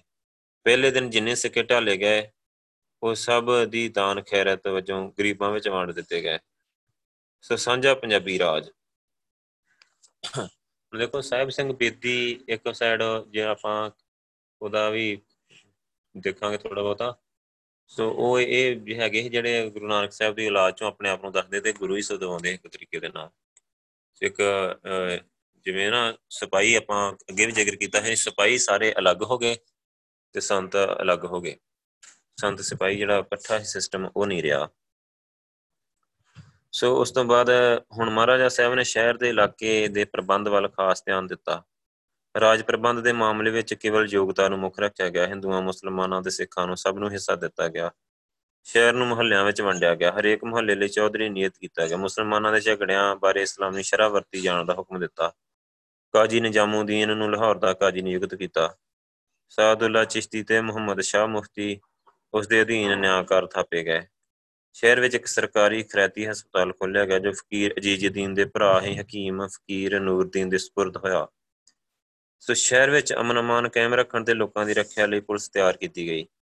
ਇਮਾਮ ਬਖਸ਼ ਨੂੰ ਸ਼ਹਿਰ ਦਾ ਕੋਤਵਾਲ ਥਾਪਿਆ ਗਿਆ। ਸਕੂਲਾਂ, ਮਸਜਿਦਾਂ ਤੇ ਮੰਦਰਾਂ ਨੂੰ ਖੁੱਲੇ ਦਿਲ ਨਾਲ ਮਦਦ ਦਿੱਤੀ ਗਈ। ਪਿੰਡਾਂ ਵਿੱਚ ਪੰਚਾਇਤਾਂ ਕਾਇਮ ਕੀਤੀਆਂ ਗਈਆਂ, ਜੋ ਨਾ ਕੇਵਲ ਝਗੜੇ ਹੀ ਨਿਬੇੜਦੀਆਂ ਸਨ, ਸਗੋਂ ਸਾਂਝੇ ਸਥਾਨਕ ਮਾਮਲਿਆਂ ਦਾ ਵੀ ਪ੍ਰਬੰਧ ਕਰਦੀਆਂ ਸਨ। ਸਰਕਾਰੀ ਕਰਮਚਾਰੀਆਂ ਦੀ ਅਗਵਾਈ ਵਾਸਤੇ ਜੋ ਦਸਤੂਰ ਜਾਂ ਨਿਯਮ ਬਣਾਏ ਗਏ, ਉਹਨਾਂ ਵਿੱਚੋਂ ਪਹਿਲਾ ਇਹ ਸੀ ਕਿ ਹਰੇਕ ਰਾਜ ਕਰਮਚਾਰੀ ਦਾ ਫਰਜ਼ ਆ ਕਿ ਉਹ ਪ੍ਰਜਾ ਜਾਂ ਜਨਤਾ ਦੀ ਭਲਾਈ ਲਈ ਭਲਾਈ ਨੂੰ ਮੁੱਖ ਰੱਖੇ। ਇਸ ਤਰ੍ਹਾਂ ਮਤਲਬ ਮਹਾਰਾਜਾ ਰਣਜੀਤ ਸਿੰਘ ਨੇ ਆਪਣੇ ਇਲਾਕੇ ਵਿੱਚ ਪੰਜਾਬੀਆਂ ਦਾ ਸਾਂਝਾ ਰਾਜ ਕਾਇਮ ਕੀਤਾ। ਉਹਦੀ ਤੀਬਰ ਇੱਛਾ ਹੈ ਕਿ ਸਾਰੇ ਪੰਜਾਬ ਵਿੱਚ ਅਜਿਹਾ ਰਾਜ ਕਾਇਮ ਹੋਵੇ। ਪੰਜਾਬੀਆਂ ਦੀ ਰਾਜਨੀਤਿਕ ਹਾਲਤ ਸੋ ਮਹਾਰਾਜਾ ਰਣਜੀਤ ਸਿੰਘ ਸਾਰੇ ਪੰਜਾਬ ਨੂੰ ਇੱਕ ਰਾਜ ਪ੍ਰਬੰਧ ਹੇਠ ਲਿਆਉਣਾ ਚਾਹੁੰਦੇ ਸੀ। ਇਹ ਕੰਮ ਬੜਾ ਕਠਿਨ ਸੀ। ਸੋ ਪੰਜਾਬ ਉਸ ਵੇਲੇ ਨਿੱਕੇ ਨਿੱਕੇ ਰਾਜਾਂ 'ਚ ਵੰਡਿਆ ਹੋਇਆ, ਟੁਕੜੇ ਟੁਕੜੇ ਹੋਇਆ ਹੈ ਮੱਧ ਪੰਜਾਬ ਮੈਨ ਦੁਆਬ ਮਾਲਵੇ ਤੇ ਮਿਸਲਾਂ ਦੇ ਸਰਦਾਰਾਂ ਦਾ ਕਬਜ਼ਾ। ਹੈ ਸਰਦਾਰ ਆਪੋ ਵਿੱਚ ਹੀ ਪਾਟੇ ਹੋਏ। ਸੋ ਮਹਾਰਾਜਾ ਰਣਜੀਤ ਸਿੰਘ ਦੇਵੀ ਈਰ ਖਾਲੂ ਦੇ ਵਿਰੋਧੀ ਹੀ ਕਸੂਰ, ਮਲਤਾਨ, ਡੇਰਾ ਇਸਮਾਈਲ ਖਾਨ, ਬੰਨੂ, ਕੁਹਾਟ ਟਾਂਕ ਅਟਕ ਕਸ਼ਮੀਰ, ਬਹਾਵਲਪੁਰ ਮੁਸਲਮਾਨਾਂ ਦੇ ਕਬਜ਼ੇ ਵਿੱਚ ਸੀ। ਜੰਮੂ ਕਾਂਗੜਾ, ਮੰਡੀ ਸਕੇਤ ਬਸੌਲੀ ਕੁੱਲੂ ਆਦਿ ਪਹਾੜੀ ਇਲਾਕੇ ਜਿਹੜੇ ਰਾਜਪੂਤਾਂ ਕੋਲ ਹੀ ਪੂਰਬ ਵਿੱਚ ਅੰਗਰੇਜ਼ਾਂ ਦੀ ਬੜੀ ਭਾਰੀ ਤਾਕਤ ਸੀ। ਸੋ ਸਾਰੇ ਦੇਸ਼ ਨੂੰ ਆਪਣੇ ਰਾਜ ਵਿੱਚ ਸ਼ਾਮਲ ਕਰਨਾ ਚਾਹੁੰਦੇ ਚਾਰੇ ਪਾਸੇ ਵਿਰੋਧੀ ਤਾਕਤਾਂ ਸਨ। ਸੋ ਇਹਨਾਂ ਦੇ ਹੁੰਦਿਆਂ ਰਣਜੀਤ ਸਿੰਘ ਨੇ ਆਪਣਾ ਵਿਸ਼ਾਲ ਰਾਜ ਕਾਇਮ ਕੀਤਾ। ਸਾਰੇ ਪੰਜਾਬ ਨੂੰ ਤਾਂ ਇਕੱਠਾ ਨਾ ਕਰ ਸਕੇ, ਫਿਰ ਵੀ ਇਸ ਵਿਸ਼ਾਲ ਇਲਾਕੇ ਵਿੱਚ ਉਹਨਾਂ ਨੇ ਹਕੂਮਤ ਕਾਇਮ ਕੀਤੀ। ਉਸ ਵਿਚਲੇ ਪੰਜਾਬੀਆਂ ਦੇ ਦਿਲਾਂ ਵਿੱਚ ਪੰਜਾਬੀਅਤ ਦਾ, ਪੰਜਾਬੀ ਹੋਣ ਦੇ ਕਾਰਨਾਂ ਦਾ, ਹਰਾ ਭਰਾ ਹੋਣ ਦਾ ਭਾਵ ਸੋ ਮਹਾਰਾਜਾ ਸਾਹਿਬ ਨੇ ਸਭ ਤੋਂ ਪਹਿਲਾਂ ਪੈਦਾ ਕੀਤਾ ਏਕਤਾ ਲਈ ਯਤਨ। ਆਪਣੇ ਆਦਰਸ਼ ਦੀ ਪੂਰਤੀ ਲਈ ਮਹਾਰਾਜਾ ਰਣਜੀਤ ਸਿੰਘ ਨੇ ਇੱਕ ਗੱਲ ਤਾਂ ਇਹ ਕੀਤੀ ਕਿ ਜਿਹੜੇ ਨਿੱਕੇ ਮੋਟੇ ਟਿਕਾਣੇ ਸੀ, ਸਿੱਖ ਸਰਦਾਰਾਂ ਜਾਂ ਮਿਸਲਾਂ ਨੇ ਥਾਂ ਥਾਂ ਮਲ ਰੱਖੇ, ਉਹਨਾਂ ਦੇ ਉੱਪਰ ਕਬਜ਼ਾ ਕੀਤਾ। ਸਰਦਾਰਾਂ, ਮਿਸਲਦਾਰਾਂ ਨੂੰ ਜ਼ਮੀਰਾਂ ਦੇ ਕੇ ਸੰਤੁਸ਼ਟ ਕੀਤਾ। ਇਸ ਸਿਲਸਿਲੇ ਵਿੱਚ ਉਹਨਾਂ ਨੇ ਸਨ 1802 ਵਿੱਚ ਅੰਮ੍ਰਿਤਸਰ ਉੱਤੇ ਵੀ ਕਬਜ਼ਾ ਕੀਤਾ। ਤੇ ਭੰਗੀ ਸਰਦਾਰਾਂ ਨੂੰ ਜ਼ਗੀਰ ਦਿੱਤੀ। ਦੂਜੀ ਗੱਲ ਇਹ ਹੈ ਕਿ ਤਾਕਤਵਰ ਮਿਸਲਾਂ ਦੇ ਨਾਲ ਮਿੱਤਰਤਾ ਗੰਢੀ। ਸੋ ਉਹਨਾਂ ਨੂੰ ਆਪੋ ਵਿਚਲਾ ਵਿਰੋਧ ਮਿਟਾਇਆ। ਕਨਈਆ ਤੇ ਨਕਈਆ ਦੀਆਂ ਜਿਹੜੀਆਂ ਮਿਸਲਾਂ ਹੈ ਉਹਨਾਂ ਨੇ ਵਿਆਹ ਵਿਆਹ ਕਰਾ ਕੇ ਉਧਰ ਵਿਆਹਾਂ ਦੇ ਰਹੀ ਗੰਢ ਪਾ ਲਈ। ਸੋ ਆਲੂਵਾਲੀਆ ਮਿਸਲ ਦੇ ਮੁਖੀ ਸਰਦਾਰ ਫਤਿਹ ਸਿੰਘ ਨਾਲ ਉਹਨਾਂ ਨੇ 1802 ਵਿੱਚ ਪੱਗ ਵਟਾਈ ਤੇ ਪੱਗ ਵਟ ਭਰਾ ਬਣਾ ਲਿਆ। ਬੜਾ ਤੇਜ਼ ਹੀ ਬੰਦਾ ਮਾਰਾ। ਨਾਬੇ ਤੇ ਪਟਿਆਲੇ ਦੇ ਝਗੜੇ ਖਤਮ ਕਰਾਏ, ਉਹਨਾਂ ਨੂੰ ਇੱਕ ਦੂਜੇ ਦੇ ਆਪਣੇ ਮਿੱਤਰ ਬਣਾਇਆ। ਮਿੱਤਰਤਾ ਗੰਢਣ ਤੇ ਪਕਿਆਉਣ ਦੀ ਖਾਤਰ ਉਹਨਾਂ ਨੂੰ ਇਹ ਭਰੋਸਾ ਦਿਵਾਉਣ ਲਈ ਕਿ ਅਸੀਂ ਤੁਹਾਨੂੰ ਹੜੱਪ ਨਹੀਂ ਕਰਨਾ ਚਾਹੁੰਦੇ। ਸਗੋਂ ਵਾਧੇ ਫੁੱਲਦੇ ਦੇਖਣਾ ਚਾਹੁੰਦੇ ਆ ਮਹਾਰਾਜਾ ਸਾਹਿਬ ਨੇ ਆਪਣਾ ਜਿੱਤਿਆ ਹੋਇਆ ਕੁਝ ਇਲਾਕਾ ਨਾਬਾ ਤੇ ਜੀਂਦ ਨੂੰ ਦੇ ਦਿੱਤਾ। ਸੋ ਇਸ ਤਰ੍ਹਾਂ ਫਗਵਾੜੇ ਦੇ ird gird ਦਾ ਇਲਾਕਾ ਜਿੱਤ ਕੇ ਉਹਨਾਂ ਨੇ ਆਪਣੇ ਮਿੱਤਰ ਕਪੂਰਥਲਾ ਦਾ ਮਿਸਲਦਾਰ ਫਤਿਹ ਸਿੰਘ ਆਲੂਵਾਲੀਆ ਨੂੰ ਦੇ ਦਿੱਤਾ। ਸੋ ਜਿਹੇ ਯਤਨਾਂ ਦੇ ਨਾਲ ਮਹਾਰਾਜਾ ਨੇ ਜਿਹੜੀ ਖਿੰਡੀ ਪੁੰਡੀ, ਤਾਕਤ ਹੀ ਟੁੱਟੀ ਫੁੱਟੀ, ਸਿੱਖ ਤਾਕਤ ਨੂੰ ਇਕੱਠਾ ਤੇ ਕੇਂਦਰਿਤ ਕੀਤਾ, ਪਠਾਣੀ ਇਲਾਕਿਆਂ ਤੇ ਕਬਜ਼ਾ। ਸੋ ਸਾਰੇ ਪੰਜਾਬ ਨੂੰ ਇੱਕ ਮੁੱਠ ਕਰਕੇ ਇੱਕ ਰਾਜ ਪ੍ਰਬੰਧ ਹੇਠ ਲਿਆ ਕੇ ਇੱਥੇ ਅਮਨ ਭਰਪੂਰ ਨਿਆਂਕਾਰੀ ਤੇ ਸਾਂਝਾ ਰਾਜ ਲਿਆ ਕੇ ਤੇ ਇਹਦੀ ਖਾਤਰ ਹੀ ਮਹਾਰਾਜ ਸਾਹਿਬ ਨੇ ਪਰਦੇਸੀ ਪਠਾਣਾ ਦੇ ਰਾਜ ਹੇਠਲੇ ਪੰਜਾਬ ਦੇ ਟੁਕੜਿਆਂ ਨੂੰ ਸਰ ਕਰਨ ਦਾ ਪ੍ਰੋਗਰਾਮ ਬਣਾਇਆ। ਕਸੂਰ ਸਭ ਤੋਂ ਪਹਿਲਾਂ ਉਹਨਾਂ ਨੇ ਕਸੂਰ ਤੇ ਹਮਲਾ ਕੀਤਾ। ਕਸੂਰ ਵੱਲ ਧਿਆਨ ਦਿੱਤਾ, ਲਾਹੌਰ ਤੋਂ ਬਹੁਤ ਨੇੜੇ ਹੈ ਕਸੂਰ ਤੇ ਖਰਾਬੀ ਦਾ ਘਰ ਹੈ। ਜਿਵੇਂ ਕਿ ਅੱਗੇ ਦੱਸਿਆ, ਕਸੂਰ ਦਾ ਹਾਕਮ ਹੀ ਨਿਜ਼ਾਮੂਦੀਨ ਤੇ ਉਹ ਮਾਜ ਇਹਦੇ ਰਣਜੀਤ ਸਿੰਘ ਦੇ ਵਿਰੁੱਧ ਹੈ। ਸੋ ਉਹ ਲਾਹੌਰ ਉਤੇ ਕਬਜ਼ਾ ਕਰਨਾ ਚਾਹੁੰਦਾ ਹੈ ਪਰ ਮਹਾਰਾਜਾ ਸਾਹਿਬ ਨੇ ਉਹਦਾ ਸੁਪਨਾ ਪੂਰਾ ਨਾ ਹੋਣ ਦਿੱਤਾ। ਫਿਰ ਉਸਨੇ ਭੰਗੀ ਆਦਿ ਸਰਦਾਰਾਂ ਨਾਲ ਹੋ ਕੇ ਤੇ ਮਹਾਰਾਜਾ ਵਿਰੁੱਧ ਪਸੀਣ ਦੀ ਲੜਾਈ ਵਿੱਚ ਹਿੱਸਾ ਲਿਆ। ਲਾਹੌਰ ਦਾ ਪ੍ਰਬੰਧ ਠੀਕ ਕਰਕੇ ਤੇ ਮਹਾਰਾਜਾ ਸਾਹਿਬ ਨੇ 1801 ਨੂੰ ਕਸੂਰ ਦੇ ਵਿਰੁੱਧ ਫੌਜ ਭੇਜੀ। ਤਕੜੀ ਲੜਾਈ ਪਿੱਛੋਂ ਨਿਜ਼ਾਮੂਦੀਨ ਨੇ ਹਾਰ ਮੰਨੀ, ਅਧੀਨਗੀ ਮੰਨ ਕੇ ਤੇ ਉਹਨੇ ਟੈਕਸ ਭਰਨਾ ਕਬੂਲ ਕਰ ਲਿਆ। ਪਰ ਨਿਜ਼ਾਮੂਦੀਨ ਦਿਲੋਂ ਬਹੁਤ ਔਖਾ ਹੈ ਮਹਾਰਾਜਾ ਸਾਹਿਬ ਨੂੰ ਚਨਿਓਟ ਵੱਲ ਰੁੱਝਾ ਦੇਖ ਕੇ ਉਸਨੇ ਆਕੀ ਹੋ ਕੇ ਜਹਾਦ ਸ਼ੁਰੂ ਕਰ ਦਿੱਤਾ। ਮਹਾਰਾਜ ਨੇ ਹੋਰ ਫੌਜ ਭੇਜ ਕੇ ਉਹਨੂੰ ਹਾਰ ਦਿੱਤੀ। ਨਿਜ਼ਾਮੂ ਨੇ ਨਿਜ਼ਾਮੂਦੀਨ ਨੇ ਫੇਰ ਤਰਲਾ ਕੀਤਾ ਤੇ ਵਫਾਦਾਰ ਰਹਿਣ ਦੀਆਂ ਕਸਮਾਂ ਖਾਧੀਆਂ ਤੇ ਇਹਨੇ ਫੇਰ ਉਹਨੂੰ ਬਖਸ਼ ਦਿੱਤਾ। ਨਵਾਬ ਨਿਜ਼ਾਮੂਦੀਨ ਨੇ 1807 ਚ ਮਰ ਗਿਆ ਤੇ ਉਹਦੀ ਥਾਂ ਤੇ ਉਹਦਾ ਭਰਾ ਹੈ ਕੁਤਬਦੀਨ, ਕਸੂਰ ਦਾ ਹਾਕਮ ਬਣਿਆ। ਤੇ ਲਾਹੌਰ ਦਰਬਾਰ ਦੇ ਅਧੀਨ ਨਹੀਂ ਸੀ ਰਹਿਣਾ ਚਾਹੁੰਦਾ। ਮਹਾਰਾਜਾ ਸਾਹਿਬ ਨੇ ਫੈਸਲਾ ਕੀਤਾ ਕਿ ਆਏ ਦਿਨ ਖੜਾ ਹੋਣ ਵਾਲਾ ਕਜੀਆ ਸਦਾ ਲਈ ਨਿਬੇੜ ਦਿੱਤਾ ਜਾਵੇ। ਇਸ ਕਰਕੇ ਕਸੂਰ ਤੇ ਚੜ੍ਹਾਈ ਕੀਤੀ। ਤਗੜੀ ਲੜਾਈ ਪਿਛੋਂ ਮਹਾਰਾਜਾ ਸਾਹਿਬ ਨੇ ਕਸੂਰ ਤੇ ਕਬਜ਼ਾ ਕਰ ਲਿਆ ਤੇ ਨਵਾਬ ਕੁਤਬਦੀਨ ਨੱਠਾ ਜਾਂਦਾ ਫੜਿਆ ਗਿਆ। ਸੋ ਉਹਨੂੰ ਜ਼ਿਲ੍ਹਾ ਫਿਰੋਜ਼ਪੁਰ ਵਿੱਚ ਮਮਦੂੜ ਇਲਾਕੇ ਦੀ ਜ਼ਗੀਰ ਦਿੱਤੀ ਗਈ। ਸਾਲਾਨਾ ਆਮਦਨ ਉਸ ਵੇਲੇ 1 ਲੱਖ ਰੁਪਈਆ ਹੈ ਸੋ 1860 ਵਿੱਚ ਮਹਾਰਾਜਾ ਸਾਹਿਬ ਨੇ ਝੰਗ ਤੇ ਉਸ ਦੇ ਇਲਾਕੇ ਨੂੰ ਸਾਰ ਕਰਕੇ ਆਪਣੇ ਰਾਜ ਵਿੱਚ ਮਿਲਾ ਲਿਆ। ਮੁਲਤਾਨ। ਕਸੂਰ ਦੇ ਨਵਾਬ ਨਵਾਬ ਜਿਹੜਾ ਨਿਜ਼ਾਮੂਦੀਨ। ਉਹਨੂੰ ਦੂਜੀ ਵਾਰ ਸੋਧਣ ਤੇ ਅਧੀਨ ਕਰਨ ਮਗਰੋਂ 1803 ਵਿੱਚ ਮਹਾਰਾਜਾ ਨੇ ਪਠਾਣੀ ਰਾਜ ਦੇ ਇੱਕ ਹੋਰ ਵੱਡਾ ਕੇਂਦਰ ਹੀ ਮੁਲਤਾਨ, ਉਹਦੇ ਚੜਾਈ ਕਰ ਦਿੱਤੀ। ਮੁਲਤਾਨ ਦਾ ਨਵਾਬ ਹੀ ਮੁਜ਼ੱਫਰ ਖਾਨ ਉਹਨੇ ਅਧੀਨਗੀ ਕਬੂਲ ਕਰ ਲਈ ਤੇ ਨਜ਼ਰਾਨਾ ਦਿੱਤਾ। ਜਦੋਂ ਨਵਾਬ ਨਿਜ਼ਾਮੂਦੀਨ ਦੇ ਮਰਨ ਮਗਰੋਂ ਬਣੇ ਕਸੂਰ ਦੇ ਨਵਾਬ ਕੁਤਬਦੀਨ ਨੇ ਆਗੀ ਹੋ ਕੇ ਜਹਾਦ ਆਰੰਭ ਕੀਤਾ, ਤਾਂ ਮੁਲਤਾਨ ਦਾ ਨਵਾਬ ਜਿਹੜਾ ਮੁਜ਼ੱਫਰ ਖਾਨ ਸੋ ਦੀ ਗੁਪਤ ਤੌਰ ਤੇ ਸਹਾਇਤਾ ਕੀਤੀ ਤਾਂ ਮਹਾਰਾਜਾ ਸਾਹਿਬ ਨੂੰ ਪਤਾ ਲੱਗ ਗਿਆ, ਉਹਨੇ ਮੁਲਤਾਨ ਤੇ ਚੜਾਈ ਕੀਤੀ ਤੇ ਮੁਜ਼ੱਫਰ ਖਾਨ ਅੱਗੋਂ ਝਟ ਗੋਡਿਆਂ ਪਰਨੇ ਹੋ ਗਿਆ ਉਹਨੇ 70000 ਰੁਪਇਆ ਭੇਟਾ ਕੀਤਾ। ਸੋ ਮਹਾਰਾਜਾ ਨੇ ਇਹਨੂੰ ਬਖਸ਼ ਦਿੱਤਾ। ਅੰਮ੍ਰਿਤਸਰ ਦੀ ਸੰਧੀ। ਹੁਲਕਰ ਦਾ ਪੰਜਾਬ ਪਾਉਣਾ 1805 ਵਿੱਚ ਮਹਾਰਾਜਾ ਸਾਹਿਬ ਮਲਤਾਨ ਵੱਲ ਗਏ ਕਿ ਉਹਨੂੰ ਸੁਨੇਹਾ ਪੁੱਜਾ ਕੇ ਅੰਗਰੇਜ਼ਾਂ ਤੋਂ ਹਾਰ ਖਾ ਕੇ ਇੰਦੌਰ ਦਾ ਮਰਾਠਾ ਰਾਜਾ ਆ ਜਸਵੰਤ ਰਾਓ ਹੁਲਕਰ ਪਨਾਹ ਦੇ ਸਹਾਇਤਾ ਦੀ ਭਾਲ ਵਿੱਚ ਫੌਜ ਸਮੇਤ ਪੰਜਾਬ ਵਿੱਚ ਆ ਗਿਆ ਹੈ ਉਹਦੇ ਮਗਰ ਲਾਰਡ ਲੇਕ ਅੰਗਰੇਜ਼ੀ ਫੌਜ ਲੈ ਕੇ ਆ ਰਿਹਾ ਹੈ ਮਹਾਰਾਜਾ ਸਾਹਿਬ ਛੇਤੀ ਨਾਲ ਲਾਹੌਰ ਵਾਪਸ ਆਏ। ਹੁਲਕਰ ਦੀ ਰਹਾਇਸ਼ ਦਾ ਪ੍ਰਬੰਧ ਉਹਨਾਂ ਨੇ ਅੰਮ੍ਰਿਤਸਰ ਕਰ ਦਿੱਤਾ। ਹੁਲਕਰ ਤੇ ਅੰਗਰੇਜ਼ਾਂ ਵਿਰੁੱਧ ਸਹਾਇਤਾ ਮੰਗੀ ਹੁਲਕਰ ਨੇ ਸੋ ਮਹਾਰਾਜਾ ਰਣਜੀਤ ਸਿੰਘ ਨੇ ਕਿਹਾ ਸਲਾਹ ਕਰਾਂ ਨਾਲ ਸਲਾਹ ਕਰਕੇ ਦੱਸਾਂਗਾ।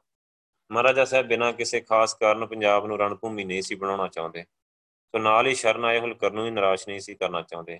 ਉਹਨਾਂ ਨੇ ਹੁਲਕਰ ਤੇ ਅੰਗਰੇਜ਼ਾਂ ਦਾ ਆਪਸ ਵਿੱਚ ਸਮਝੌਤਾ ਤੇ ਸੁਲਹ ਸਫ਼ਾਈ ਕਰਵਾਉਣ ਦਾ ਇਰਾਦਾ ਕੀਤਾ।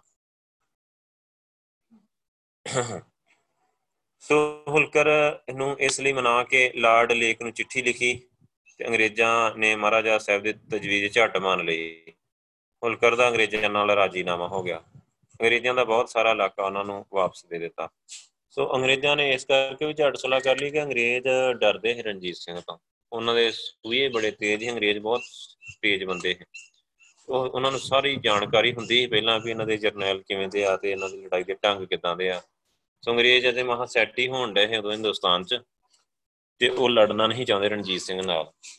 ਸੋ ਰਾਜ ਕਾਂਗੜਾ ਨੂੰ ਸਹਾਇਤਾ। ਪਟਿਆਲਾ ਤੇ ਨਾਭਾ ਦੇ ਵਿਚਕਾਰਲਾ ਜਿਹੜਾ ਝਗੜਾ ਨਿਬੇੜ ਕੇ ਮਹਾਰਾਜਾ ਸਾਹਿਬ ਵਾਪਸ ਆ ਰਹੇ ਕਿ ਜਲੰਧਰ ਦੇ ਕੋਲ ਉਹਨਾਂ ਨੂੰ ਕਾਂਗੜੇ ਤੇ ਰਾਜੇ ਸੰਸਾਰ ਚੰਦ ਦਾ ਛੋਟਾ ਭਰਾ ਮਿਲਿਆ। ਉਹਨਾਂ ਨੇ ਬੇਨਤੀ ਕੀਤੀ ਕਿ ਨੇਪਾਲ ਦਾ ਜਰਨੈਲ ਅਮਰ ਸਿੰਘ ਥਾਪਾ। ਤੇ ਉਹਨੇ ਸਾਡਾ ਪਹਾੜੀ ਇਲਾਕਾ ਮਾਰ ਲਿਆ ਤੇ ਹੋਰ ਵਧੀ ਕੀ ਕਰ ਰਿਹਾ ਵੀ ਸਾਡੀ ਮਦਦ ਕਰੋ। ਮਹਾਰਾਜ ਸਾਹਿਬ ਫੌਜ ਲੈ ਕੇ ਕਾਂਗੜੇ ਵੱਲ ਤੁਰੇ। ਅਮਰ ਸਿੰਘ ਥਾਪਾ ਆਪਣੀ ਫੌਜ ਸਮੇਤ ਲੜਨ ਤੋਂ ਬਿਨਾਂ ਹੀ ਨਸ ਗਿਆ। ਸੋ ਸਤਲੁਜੋਂ ਪਾਰਲੀਆਂ ਰਿਆਸਤਾਂ ਅੰਗਰੇਜ਼ਾਂ ਦੇ ਨਾਲ। ਹੁਣ ਜੀ ਮਹਾਰਾਜ ਸਾਹਿਬ ਦਾ ਆਦਰਸ਼ ਹੈ ਕਿ ਸਿੱਖ ਤਾਕਤ ਨੂੰ ਇਕਮੁੱਠ ਕਰਕੇ ਵੱਡੀ ਸਲਤਨਤ ਕਾਇਮ ਕੀਤੀ ਜਾਵੇ, ਜੋ ਸਿੱਖ ਰਾਜ ਹੁੰਦਿਆਂ ਵੀ ਸਭ ਦੇ ਸਾਂਝੀ ਪੰਜਾਬੀ ਰਾਜ ਦਾ ਨਮੂਨਾ ਹੋਵੇ। ਉਹਨਾਂ ਨੇ ਪਟਿਆਲਾ, ਨਾਭਾ, ਜੀਂਦਾ ਦੇ ਨਾਲ ਮਿੱਤਰਤਾ ਗੰਢਣ ਦੇ ਯਤਨ ਕੀਤੇ ਸਨ। ਉਹਨਾਂ ਨੇ ਸਪਸ਼ਟ ਕਰ ਦਿੱਤਾ ਹੈ ਕਿ ਵਤੀਰੇ ਰਾਹੀਂ ਇਸ ਗੱਲ ਦੀ ਪੁਸ਼ਟੀ ਵੀ ਕੀਤੀ ਸੀ ਕਿ ਅਸੀਂ ਤੁਹਾਨੂੰ ਖਤਮ ਨਹੀਂ ਕਰਨਾ ਚਾਹੁੰਦੇ। ਪਰ ਇੱਕ ਨਿੱਕੀ ਜੀ ਗੱਲ ਨੇ ਸਤਲੁਜ ਪਾਰ ਦੇ ਸਰਦਾਰਾਂ ਨੂੰ ਡਰਾ ਦਿੱਤਾ। ਉਹ ਇਹ ਸੀ ਕਿ ਸਰਦਾਰ ਤਾਰਾ ਸਿੰਘ ਡੱਲੇਵਾਲੇ ਦੇ ਮਰਨ ਤੇ ਮਹਾਰਾਜਾ ਨੇ ਉਸ ਦਾ ਇਲਾਕਾ ਆਪਣੇ ਅਧੀਨ ਕਰ ਲਿਆ। ਸੋ 1808 ਵਿੱਚ ਇਹਨਾਂ ਸਰਦਾਰਾਂ ਨੇ ਪਟਿਆਲੇ ਦੇ ਪਿੰਡ ਸਮਾਣੇ ਵਿੱਚ ਇੱਕ ਇਕੱਠ ਕੀਤਾ ਤੇ ਫੈਸਲਾ ਕੀਤਾ ਕਿ ਮਹਾਰਾਜਾ ਰਣਜੀਤ ਸਿੰਘ ਨੂੰ ਮਿਲਣ ਦੀ ਥਾਂ ਅੰਗਰੇਜ਼ਾਂ ਨਾਲ ਮਿਲਿਆ ਜਾਵੇ। ਤੇ ਉਹਨਾਂ ਨੇ ਆਪਣੇ ਵਕੀਲ ਦਿੱਲੀ ਭੇਜ ਕੇ ਅੰਗਰੇਜ਼ਾਂ ਨੂੰ ਇਸ ਫੈਸਲੇ ਦੀ ਇਤਲਾਹ ਦਿੱਤੀ। ਸੋ ਅੰਗਰੇਜ਼ਾਂ ਨੂੰ ਉਸ ਵੇਲੇ ਡਰ ਹੈ ਕਿ ਸ਼ਾਇਦ ਨੈਪੋਲੀਅਨ ਤੇ ਰੂਸ ਦਾ ਜਿਹੜਾ ਬਾਦਸ਼ਾਹ ਜਾਰ ਆ, ਹਿੰਦੁਸਤਾਨ ਤੇ ਹੱਲਾ ਨਾ ਬੋਲ ਦੇਣ। ਇਸ ਕਰਕੇ ਉਹ ਮਹਾਰਾਜਾ ਰਣਜੀਤ ਸਿੰਘ ਦੇ ਨਾਲ ਵਿਗਾੜਨੀ ਨਹੀਂ ਸੀ ਚਾਹੁੰਦੇ। ਕੁਝ ਚਿਰ ਟਾਲ ਮਟੋਲ ਕਰਦੇ ਰਹੇ ਤੇ ਨਾਲ ਹੀ ਉਹਨਾਂ ਨੇ ਮਹਾਰਾਜਾ ਸਾਹਿਬ ਦੇ ਨਾਲ ਮਿੱਤਰਤਾ ਗੰਢ ਕੇ ਅਹਿਦਨਾਮਾ ਇੱਕ ਸੰਧੀ ਪੱਤਰ ਕਰਨ ਦੀ ਖਾਤਰ ਆਪਣਾ ਦੂਤ ਹੀ ਉਹਨਾਂ ਦਾ ਸਰ ਚਾਰਲਸ ਮੈਟਕਾ ਮਹਾਰਾਜਾ ਦੀ ਸੇਵਾ ਵਿੱਚ ਭੇਜਿਆ। ਮਹਾਰਾਜਾ ਸਾਹਿਬ ਸਾਰੀ ਗੱਲ ਸਮਝਦੇ ਸੀ। ਜਿਹੜੀਆਂ ਸ਼ਰਤਾਂ ਮੈਟਕਾਫ ਨੇ ਪੇਸ਼ ਕੀਤੀਆਂ, ਉਹ ਉਹਨਾਂ ਨੇ ਨਾ ਮੰਨੀਆਂ। ਸਗੋਂ ਉਹਨਾਂ ਦੀ ਥਾਂ ਹੋਰ ਤਜਵੀਜ਼ਾਂ ਕੀਤੀਆਂ। ਮੈਟਕਾਫ ਨੂੰ ਸੰਧੀ ਦੀਆਂ ਸ਼ਰਤਾਂ ਵਿੱਚ ਤਬਦੀਲੀਆਂ ਕਰਨ ਦਾ ਅਖਤਿਆਰ ਨਹੀਂ ਸੀ। ਸੋ ਉਹਨੇ ਮਹਾਰਾਜਾ ਸਾਹਿਬ ਦੀਆਂ ਸ਼ਰਤਾਂ ਕਲਕੱਤੇ ਵਿਚਲੇ ਵੱਡੇ ਅੰਗਰੇਜ਼ ਗਵਰਨਰ ਜਨਰਲ ਵੱਲ ਭੇਜ ਦਿੱਤੀਆਂ। ਮਹਾਰਾਜਾ ਸਾਹਿਬ ਨੂੰ ਡਰ ਪਾਸ ਗਿਆ ਕਿ ਅੰਗਰੇਜ਼ਾਂ ਨੇ ਮਾਲਵੇ ਦੀਆਂ ਰਿਆਸਤਾਂ ਪਰ ਕਬਜ਼ਾ ਕਰ ਲੈਣਾ। ਸੋ ਉਹਨਾਂ ਵਿੱਚ ਆਪਣਾ ਅਸਰ ਤੇ ਰੋਹਬ ਕਾਇਮ ਦائم ਰੱਖਣ ਦੀ ਖਾਤਰ ਮਹਾਰਾਜਾ ਸਾਹਿਬ ਨੇ ਮਾਲਵੇ ਵੱਲ ਕੂਚ ਕੀਤਾ। ਉਹਨਾਂ ਨੇ ਫਰੀਦਕੋਟ ਤੇ ਮਲੇਰਕੋਟਲੇ ਵਿੱਚ ਆਪਣੇ ਥਾਣੇ ਕਾਇਮ ਕੀਤੇ, ਜਿਨ੍ਹਾਂ ਵਿੱਚ ਆਪਣੀ ਫੌਜ ਟਿਕਾ ਦਿੱਤੀ। ਉਧਰੋਂ ਅੰਗਰੇਜ਼ਾਂ ਨੂੰ ਨਪੋਲੀਅਨ ਦੇ ਹਮਲੇ ਦਾ ਖਤਰਾ ਹਟ ਗਿਆ। ਸੋ ਗਵਰਨਰ ਜਨਰਲ ਨੇ ਇਹਨੇ ਮਹਾਰਾਜਾ ਸਾਹਿਬ ਨੂੰ ਚਿੱਠੀ ਭੇਜ ਕੇ ਸਤਲੁਜ ਤੋਂ ਦੱਖਣ ਵੱਲ ਸਿੱਖ ਰਾਜਿਆਂ ਸਰਦਾਰਾਂ ਨੂੰ ਅੰਗਰੇਜ਼ੀ ਸਰਕਾਰ ਨੇ ਆਪਣੇ ਰੱਖਿਆ ਹੇਠ ਲਿਆ ਸੋ ਨਾਲ ਹੀ ਤਕੜੀ ਫੌਜ ਜਮਨਾ ਦੇ ਪਾਰ ਭੇਜੀ, ਜੋ ਪੂੜੀਏ ਤੇ ਪਟਿਆਲੇ ਹੁੰਦੀ ਹੋਈ ਲੁਧਿਆਣੇ ਆ ਡਿੱਗੀ। ਸੋ ਇਸ ਗੱਲ ਤੇ ਮਹਾਰਾਜਾ ਸਾਹਿਬ ਨੂੰ ਬੜਾ ਗੁੱਸਾ ਆਇਆ, ਉਹ ਜੰਗੀ ਤਿਆਰੀਆਂ ਕਰਨ ਲੱਗ ਪਏ। ਫੌਜ ਤੇ ਤੋਪਖਾਨੇ ਨੂੰ ਫਲੋਰ ਇਕੱਠੇ ਹੋਣ ਦਾ ਹੁਕਮ ਦਿੱਤਾ ਗਿਆ। ਅੰਮ੍ਰਿਤਸਰ ਦੇ ਕਿਲੇ ਨੂੰ ਵਧੇਰੇ ਪੱਕਾ ਕੀਤਾ ਗਿਆ, ਤੋਪਾਂ, ਬੀੜੀਆਂ ਗਈਆਂ, ਦਾਰੂ ਸਿੱਕਾ ਇਕੱਠਾ ਕੀਤਾ ਗਿਆ। ਸਭ ਸਿੱਖ ਸਰਦਾਰਾਂ ਨੂੰ ਤਿਆਰੀ ਦਾ ਹੁਕਮ ਦਿੱਤਾ ਗਿਆ। ਥੋੜੇ ਹੀ ਦਿਨਾਂ ਵਿੱਚ 1 ਲੱਖ ਦੇ ਕਰੀਬ ਫੌਜ ਆ ਜਿਹੜੀ ਲਾਹੌਰ ਇਕੱਠੀ ਹੋ ਹੋ ਗਈ ਆ ਕੇ। ਸੋ ਮਹਾਰਾਜਾ ਸਾਹਿਬ ਨੇ ਗੁੱਸੇ ਵਿੱਚ ਆ ਕੇ ਕੋਈ ਸਖਤ ਕਦਮ ਨਾ ਚੁੱਕਿਆ। ਸੋ ਜੰਗ ਵਿੱਚ ਪਹਿਲ ਕਰਨ ਵਾਲੀ ਕੋਈ ਗੱਲ ਨਾ ਕੀਤੀ। ਉਹ ਜਾਣਦੇ ਸੀ ਕਿ ਸਾਡਾ ਰਾਜ ਪੱਕੀ ਤਰ੍ਹਾਂ ਹਲੇ ਕਾਇਮ ਨਹੀਂ ਹੋਇਆ। ਸੋ ਸਾਡੇ ਰਾਜ ਵਿੱਚ ਵੀ ਹਜੇ ਸਰਹੱਦਾਂ ਦੇ ਆਸ-ਪਾਸ ਕਾਫੀ ਚੋਖੇ ਵੈਰੀ ਆ। ਸੋ ਉਹਨਾਂ ਨੇ ਸੋਚਿਆ ਕਿ ਜੇ ਅਸਾਂ ਅੰਗਰੇਜ਼ਾਂ ਨਾਲ ਜੰਗ ਛੇੜ ਲਈ ਤੇ ਮਗਰੋਂ ਇਹ ਲੋਕ ਵੀ ਉੱਠ ਖੜੇ ਹੋਣਗੇ। ਇਸ ਕਰਕੇ ਉਹਨਾਂ ਨੇ ਆਪਣੇ ਗੁੱਸੇ ਤੇ ਕੰਟਰੋਲ ਰੱਖਿਆ। ਸੋ ਅੰਗਰੇਜ਼ਾਂ ਨਾਲ ਸੰਧੀ, ਇਹਨਾਂ ਨੂੰ ਮੈਟਕਾਫ ਨਵਾਂ ਸੰਧੀ ਪੱਤਰ ਲੈ ਕੇ ਹਾਜ਼ਰ ਹੋ ਗਿਆ। ਸੋ ਉਹਦੀਆਂ ਸ਼ਰਤਾਂ ਮਹਾਰਾਜ ਸਾਹਿਬ ਦੇ ਮਨ ਪਸੰਦ ਸੀ। 5 ਅਪ੍ਰੈਲ 1809 ਨੂੰ ਅੰਮ੍ਰਿਤਸਰ ਵਿੱਚ ਸੰਧੀ ਦੇ ਦੋਵਾਂ ਧਿਰਾਂ ਦੇ ਦਸਤਖਤ ਹੋ ਗਏ। ਇਹ ਸ਼ਰਤਾਂ ਸਨ ਕਿ ਸਰਕਾਰ ਅੰਗਰੇਜ਼ੀ ਲਾਹੌਰ ਦਰਬਾਰ ਵਿੱਚ ਸਦਾ ਦੋਸਤੀ ਰਹੂਗੀ। ਸਰਕਾਰ ਅੰਗਰੇਜ਼ੀ ਤੇ ਮਹਾਰਾਜਾ ਸਾਹਿਬ ਸਭ ਤੋਂ ਵੱਧ ਸਤਿਕਾਰਯੋਗ ਤਾਕਤਾਂ ਵਿੱਚ ਗਿਣੇਗੀ। ਸੋ ਉਹਨਾਂ ਨੂੰ ਸਤਲੁਜੋਂ ਉੱਤਰ ਵੱਲ ਦੇ ਇਲਾਕਿਆਂ ਵਿੱਚ ਦਖਲ ਨਹੀਂ ਦੇਵੇਗੀ। ਮਹਾਰਾਜਾ ਸਾਹਿਬ ਸਤਲੁਜੋਂ ਦੱਖਣ ਵੱਲ ਦੇ ਇਲਾਕਿਆਂ ਵਿੱਚ ਦਖਲ ਨਹੀਂ ਦੇਊਗਾ। ਸੋ 1 ਲੱਖ ਫੌਜ ਦੇਖ ਕੇ ਇਧਰੋਂ ਇਹਦੇ ਤੇ ਉਹ ਡਰ ਗਏ ਸੀ ਤਾਂ ਅੰਗਰੇਜ਼। ਕਈ ਇਤਿਹਾਸਕਾਰ ਨਾ ਇਹਨੂੰ ਬੜੀ ਵੱਡੀ ਬੇਵਕੂਫੀ ਕਹਿੰਦੇ ਆ ਰਣਜੀਤ ਸਿੰਘ ਦੀ। ਕਿਨੇ ਅਟੈਕ ਹੀ ਨਹੀਂ ਕੀਤਾ ਇਨੀ ਤਿਆਰੀ ਕਰਕੇ। ਅਟੈਕ ਕਰਦਾ ਤੇ ਨਾ ਦਿੱਲੀ ਵੀ ਨਹੀਂ ਠਹਿਰਨਾ। ਸੋ ਦੇਖੋ ਨਾ, ਇੱਕ ਤਾਂ ਸਿੱਖਾਂ ਦਾ ਹੈਗਾ ਬੜਾ ਹੀ ਡਰ, ਬੜਾ ਹੀ ਸ਼ੁਰੂ ਤੋਂ ਹੀ। ਇੱਕ ਬਹਾਦਰ ਕੌਮ ਹੀ 40 40 ਨਹੀਂ ਮੰਨਦੇ 1 ਲੱਖ ਫੌਜ ਹੀ ਸਿੰਘਾਂ ਦੀ ਭਾਂ ਸਾਰਾ ਹਿੰਦੁਸਤਾਨ ਫਤਿਹ ਕਰ ਦਿੰਦੇ ਬਾਈ ਸੋ ਇਸ ਸੰਧੀ ਦੇ ਰਾਜਨੀਤਿਕ ਅਸਰ, ਇਸ ਸੰਧੀ ਦਾ ਪੰਜਾਬ ਤੇ ਬਹੁਤ ਰਾਜਨੀਤਿਕ ਅਸਰ ਹੋਇਆ। ਮਹਾਰਾਜ ਦੇ ਰਾਜ ਸਤਲੁਜੋਂ ਪਾਰ ਵਧਣ ਤੋਂ ਰੁਕ ਗਿਆ। ਸੋ ਅੰਗਰੇਜ਼ਾਂ ਨਾ, ਉਹ ਜਾਂ ਉਹਨਾਂ ਨੇ ਮਤਲਬ ਜਮਨਾ ਤੇ ਸਤਲੁਜ ਦੇ ਵਿਚਕਾਰਲੇ ਇਲਾਕੇ ਦੇ ਅਧਿਕਾਰ ਅੰਗਰੇਜ਼ਾਂ ਨੂੰ ਮਿਲ ਗਏ। ਸੋ ਨਾਭਾ ਪਟਿਆਲਾ ਅੰਗਰੇਜ਼ਾਂ ਦੇ ਅਧੀਨ ਆ ਗਏ ਇੱਕ ਤਰੀਕੇ ਦੇ ਨਾਲ। ਸੋ ਮਹਾਰਾਜਾ ਸਾਹਿਬ ਸਿੱਖ ਤਖਤ ਨੂੰ ਇੱਕ ਮੁੱਠ ਕਰਕੇ ਤਕੜੀ ਸਲਤਨਤ ਕਾਇਮ ਦਾ, ਕਰਨ ਦਾ ਜਿਹੜਾ ਖਿਆਲ ਹੀ ਵਿੱਚ ਹੀ ਰਹਿ ਗਿਆ। ਪਰ ਨਾਲ ਹੀ ਉਹਨਾਂ ਨੂੰ ਇਸ ਪਾਸੇ ਕੋਈ ਖਤਰਾ ਨਾ ਰਿਹਾ। ਹੁਣ ਪੱਛਮ ਤੇ ਪਹਾੜ ਵੱਲ ਦੇ ਇਲਾਕੇ ਜਿੱਤਣ ਵੱਲ ਬੇਫਿਕਰ ਹੋ ਕੇ ਧਿਆਨ ਦੇ ਸਕਦੇ। ਪਰ ਇਸ ਸੰਧੀ ਦਾ ਸਭ ਤੋਂ ਖਤਰਨਾਕ ਅਸਰ ਇਹ ਹੋ ਗਿਆ ਸਿੱਖਾਂ ਵਿੱਚ ਮਾਝੇ ਮਾਲਵੇ ਦਾ ਸਵਾਲ ਪੈਦਾ ਹੋ ਗਿਆ। ਸੋ ਮਗਰੋਂ ਸਿੱਖਾਂ ਨੂੰ ਪਾੜੀ ਰੱਖਣ ਲਈ ਤੇ ਆਪਣੀ ਤਾਕਤ ਵਧਾਉਣ ਤੇ ਪਕਿਆਉਣ ਲਈ ਅੰਗਰੇਜ਼ਾਂ ਨੇ ਇਸ ਪਾਰਟ ਨੂੰ ਗਿਣ ਮਿੱਥ ਕੇ ਹੋਰ ਵਧਾਇਆ। ਸੋ ਅੰਗਰੇਜ਼ਾਂ ਦਾ ਫਾਰਮੂਲਾ ਇਹ ਰਿਹਾ, ਸ਼ੁਰੂ ਤੋਂ ਪਾੜੋ ਤੇ ਰਾਜ ਕਰੋ। ਕਾਂਗੜੇ ਤੇ ਅਟਕਦੀਆਂ ਜਿੱਤਾਂ। ਕੋਹੇ ਨੂਰ। ਕਾਂਗੜੇ ਦੀ ਜਿੱਤ, ਮਹਾਰਾਜਾ ਸਾਹਿਬ ਨੇ ਲੁਧਿਆਣੇ ਤੋਂ ਅੰਗਰੇਜ਼ੀ ਫੌਜ ਆਈ ਵੇਖ ਕੇ ਆਪਣੀ ਕਾਂਗੜੇ ਵਿਚਲੀ ਫੌਜ ਨੂੰ ਫਲੌਰ ਜਾਣ ਦਾ ਹੁਕਮ ਦਿੱਤਾ। ਇਸ ਤੇ ਨੇਪਾਲ ਦਾ ਸੈਨਾਪਤੀ ਅਮਰ ਸਿੰਘ ਥਾਪਾ ਫਿਰ ਫੌਜ ਲੈ ਕੇ ਕਾਂਗੜੇ ਵਿੱਚ ਆ ਵੜਿਆ। ਤੋ ਕਾਂਗੜੇ ਦੇ ਰਾਜੇ ਨੇ ਫਿਰ ਸਹਾਇਤਾ ਲਈ ਮਦਦ ਕੀਤੀ। ਮਹਾਰਾਜਾ ਸਾਹਿਬ ਨੇ ਕਾਂਗੜੇ ਵੱਲ ਕੂਚ ਕੀਤਾ, ਗੋਰਖਿਆਂ ਦੀ ਫੌਜ ਰਸਤ ਪਾਣੀ ਦੇ ਰਾਹ ਰੋਕ ਲਿਆ ਸੋ ਗੋਰਖਿਆਂ ਦੀ ਡਟ ਕੇ ਲੜਾਈ ਹੋਈ। ਸਿੱਖਾਂ ਨੇ ਗੋਰਖਿਆਂ ਦੇ ਚੰਗੇ ਆਉ ਲਾਏ ਤੇ ਲੱਕ ਤੋੜਵੀਂ ਹਾਰ ਦਿੱਤੀ। 24 ਸਤੰਬਰ ਤੇ 1809 ਨੂੰ ਖਾਲਸਾ ਫੌਜ ਨੇ ਕਿਲੇ ਤੇ ਕਬਜ਼ਾ ਕਰ ਲਿਆ। ਸੋ ਨੇਪਾਲੀਆਂ ਵੱਲੋਂ ਨਿਤ ਦੀ ਛੇੜਖਾਨੀ ਰੋਕਣ ਤੇ ਉਧਰ ਦੇ ਨਾਕੇ ਬੰਦ ਕਰਨ ਲਈ ਮਹਾਰਾਜੇ ਨੇ ਕਾਂਗੜੇ ਦਾ ਇਲਾਕਾ ਆਪਣੇ ਰਾਜ ਵਿੱਚ ਸ਼ਾਮਲ ਕਰ ਲਿਆ। ਦੇਸਾ ਸਿੰਘ ਮਜੀਠੀਏ ਨੂੰ ਇਸ ਦਾ ਹਾਕਮ ਨਿਯੁਕਤ ਕੀਤਾ ਗਿਆ। ਸੋ ਮਹਾਰਾਜਾ ਨੇ ਇਸ ਕਿਲੇ ਵਿੱਚ ਸ਼ਾਹੀ ਦਰਬਾਰ ਕੀਤਾ। ਚੰਬਾ, ਨੂਰਪੁਰ, ਕੋਟਲਾ, ਸ਼ਾਹਪੁਰ ਗਲੇਰ ਕਲੂਰ, ਮੰਡੀ, ਸੁਕੇਤ, ਕੁੱਲੂ ਦੇ ਰਾਜੇ ਸ਼ਾਮਲ ਹੋਏ ਤੇ ਸਾਰਿਆਂ ਨੇ ਟੈਕਸ ਦਿੱਤਾ। ਸੋ ਮਲਤਾਨ ਤੇ ਚੜਾਈ ਇਸ ਤੋਂ ਮਗਰੋਂ ਮਹਾਰਾਜਾ ਸਾਹਿਬ ਨੇ ਗੁਜਰਾਤ, ਭੇਰਾ, ਮਿਆਣੀ, ਖੁਸ਼ਾਬ, ਸ਼ਾਹੀਵਾਲ, ਜੰਮੂ, ਵਜ਼ੀਰਾਬਾਦ ਆਦਿ ਦੇ ਇਲਾਕੇ ਸਰ ਕਰਕੇ ਆਪਣੇ ਰਾਜ ਵਿੱਚ ਮਿਲਾਏ। ਫਰਵਰੀ 1810 ਵਿੱਚ ਰਣਜੀਤ ਸਿੰਘ ਨੂੰ ਮਲਤਾਨ ਵੱਲ ਫਿਰ ਧਿਆਨ ਦੇਣਾ ਪਿਆ। ਉੱਥੋਂ ਦਾ ਨਵਾਬ ਜਿਹੜਾ ਮੁਜ਼ੱਫਰ ਖਾਨ ਜੀ ਦੀ ਅਧੀਨਗੀ ਦੇ ਉਹਨੇ ਟੈਕਸ ਭਰਨੇ ਮੰਨੇ ਹੀ ਉਹ ਕੁਝ ਆਕੜ ਬੈਠਾ। ਸੋ ਰਣਜੀਤ ਸਿੰਘ ਨੇ ਫਿਰ ਫੌਜ ਲੈ ਕੇ ਉੱਥੇ ਮਲਤਾਨ ਪਹੁੰਚ ਗਿਆ। ਫਤਿਹ ਸਿੰਘ ਆਲੂਵਾਲੀਆ ਵੀ ਫੌਜ ਲੈ ਕੇ ਨਾਲ ਆ ਰਲਿਆ। ਨਵਾਬ ਨੇ ਡਟ ਕੇ ਲੜਾਈ ਕੀਤੀ ਪਰ ਹਾਰ ਗਿਆ। ਉਹਨੇ ਸਰਕਾਰ ਪਾਸੋਂ ਫਿਰ ਮਾਫੀ ਮੰਗੀ। ਤੇ ਅੱਗੇ ਤੋਂ ਵਫਾਦਾਰ ਹੋ ਕੇ ਰਹਿਣ ਦੀ ਸੌਂ ਖਾਦੀ ਉਹਨੂੰ ਫਿਰ ਮਾਫ ਕਰ ਦਿੱਤਾ ਗਿਆ।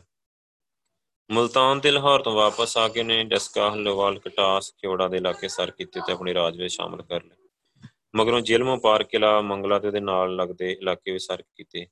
ਸ਼ਾਹ ਸ਼ੁਜਾ ਤੇ ਕੋਹਿਨੂਰ ਕਾਬਲ ਦਾ ਬਾਦਸ਼ਾਹ ਸ਼ਾਹ ਸ਼ੁਜਾ ਨੂੰ ਉਸਦੇ ਭਰਾ ਸ਼ਾਹ ਮਹਿਮੂਦ ਨੇ ਹਰਾ ਕੇ ਤੇ ਦੇਸ਼ੋਂ ਬਾਹਰ ਕੱਢ ਦਿੱਤਾ। ਉਹ ਨੱਠ ਕੇ ਪਨਾਹ ਦੀ ਭਾਲ ਵਿੱਚ ਪੰਜਾਬ ਆਇਆ।